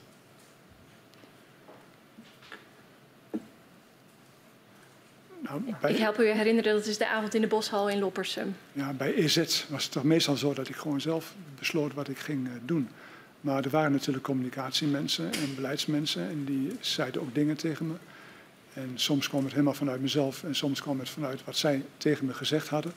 Maar ik vond dat ik zo snel mogelijk naar het gebied toe moest gaan en met de mensen moest praten. En ik heb daarna vaak met bestuurders eh, gepraat. Ik ben vaak het gebied ingegaan en heb met de mensen gepraat. Dan belde ik aan en dan pra- praat ik met de mensen. Sommige mensen heb ik bij meerdere bezoeken mee gesproken. Maar die allereerste bijeenkomst was volgens mij in de sporthal van uh, Loppersum. En er waren honderden mensen uh, aanwezig. En ja, dat was mijn eerste gelegenheid om te vertellen wie ik was en wat ik daar deed. En wat, wat, ik toen in januari had voorgelegd aan, aan, de ministerraad om te gaan doen, namelijk die onderzoeken te gaan doen. Volgens mij heb ik dat bij die gelegenheid daar in die zaal gepresenteerd. Hoe heeft u die avond ervaren? Maar ik vond het ontroerend. Het was uh, de, de, de, woede en de verontwaardiging die er was bij de mensen, was toen nog gematigd. Dat is later sterker geworden op zichzelf door die onderzoeken. En daarna door, dat, door die hogere winning in 2013. Uh, maar op dat moment was er die mensen in die, in die sporthal, die waren ontvankelijk. En ik vond het ook ontroerend. Op een gegeven moment gingen ze het Wilhelmus uh, met elkaar zingen. En nou, dat vond ik ontroerend. In een interview met het Dagblad van het Noorden uh, op die dag geeft u aan dat u niet kunt uitsluiten dat er mogelijk slachtoffers zullen vallen. Uh, en dat leidde vervolgens tot de kop: er kunnen doden vallen. Ja. Uh, toch werd er niet ingegrepen in de gaswinning en werd dat jaar zelfs meer gas gewonnen. Begrijpt u de combinatie van deze factoren in Groningen uh, en dat dat leidde tot enorme boosheid en bezorgdheid Zeker. bij de ik heb mensen? dat in het begin van mijn uh, gesprek, van mijn verhoor, heb ik dat ook gezegd. Hè? Uh, je veronachtzaamd voelen gedurende vele jaren. Dan op, komt dat advies van SODM, wat dan uh, niet direct opgevolgd wordt, maar wat tot negen maanden onderzoek leidt. Daarna komt er een, een, jaar waarin er meer gewonnen wordt in plaats van, van minder. dus ik, ik, kan me er van alles en nog wat bij, bij voorstellen. Ja. Wat is u nu het meest bijgebleven van al die bezoeken die u hebt gebracht aan Groningen? Um, de ellende waar de, mensen in Groningen mee geconfronteerd werden. Kijk, het, is veiligheid in je eigen huis. Hè? Als je ergens problemen hebt, dan ga je naar huis en dan kun je daarbij dan veilig. Maar die mensen waren daar niet, uh, niet veilig. Hun gevoel was, ja, er kan, er kan zomaar wat uh, gebeuren. Zoals met die aardbeving van Huizingen. En vervolgens komt er, wordt er bekend dat er ook nog zwaardere aardbevingen kunnen komen. En voor sommigen is misschien het verschil tussen 3,6 en 4,2 klein. Maar voor mij is dat verschil heel groot. Het is een veel krachtigere aardbeving. Dus op het moment dat het bekend wordt dat die mogelijkheid zich voordoet, ja, worden de mensen nog ongeruster. Dan wordt gezegd door de Groningen Bodembeweging dat er gaten in de grond kunnen vallen waar huizen in verdwijnen. Dus ik denk dat het, het geheel van alles wat daar uh, speelde, daar waren de mensen heel ongerust over. Ook heel terecht. En ik denk dat er um, alle druk stond op ons en op mij om daar wat aan te gaan doen. En dat is ook, uh, ook gebeurd uiteindelijk. Hè. Uiteindelijk is dat bestuursakkoord met uh, de, regio uh, bereikt. Uiteindelijk is die winning van 48 naar 20 miljard in mijn periode teruggegaan. Um, maar op het punt van, en daar komen we de volgende keer op, de versterking, uh, daar, is, daar is te weinig gepresteerd. En dat heeft ook, ook weer het negatieve gevoel van de mensen gevoed. En ik heb nooit het idee gehad dat dat de mensen te verwijten was. Ik denk gewoon dat er begrijpelijke verontwaardiging en woede was bij de Groningers. En ik denk dat als hetzelfde zich afgespeeld had in de Achterhoek en Twente, waar ik mijn hele leven gewoond heb, dan hadden de mensen net zo gereageerd. Dank u, Dank u ook voor uh, uw antwoorden. Zoals u zelf al aangaf, uh, in het volgende verhoor met u zullen we ingaan op uh, andere productiebesluiten die u heeft genomen om de winning te verlagen. Maar ook de, de schadeafhandeling en de versterking. en misschien ook nog leefbaarheid en andere aspecten. Voor dit moment bedankt en ik verzoek de griffier om u en uw steunverlener, de heer Dame, naar buiten te geleiden. Dank u wel.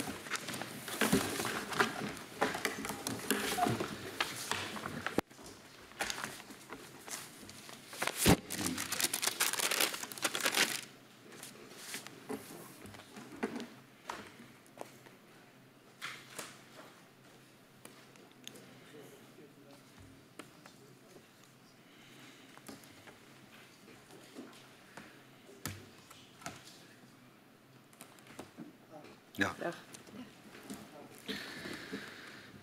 Uh, maandag aanstaande om tien uur is ons uh, volgende verhoor. Dat is met uh, mevrouw Dales.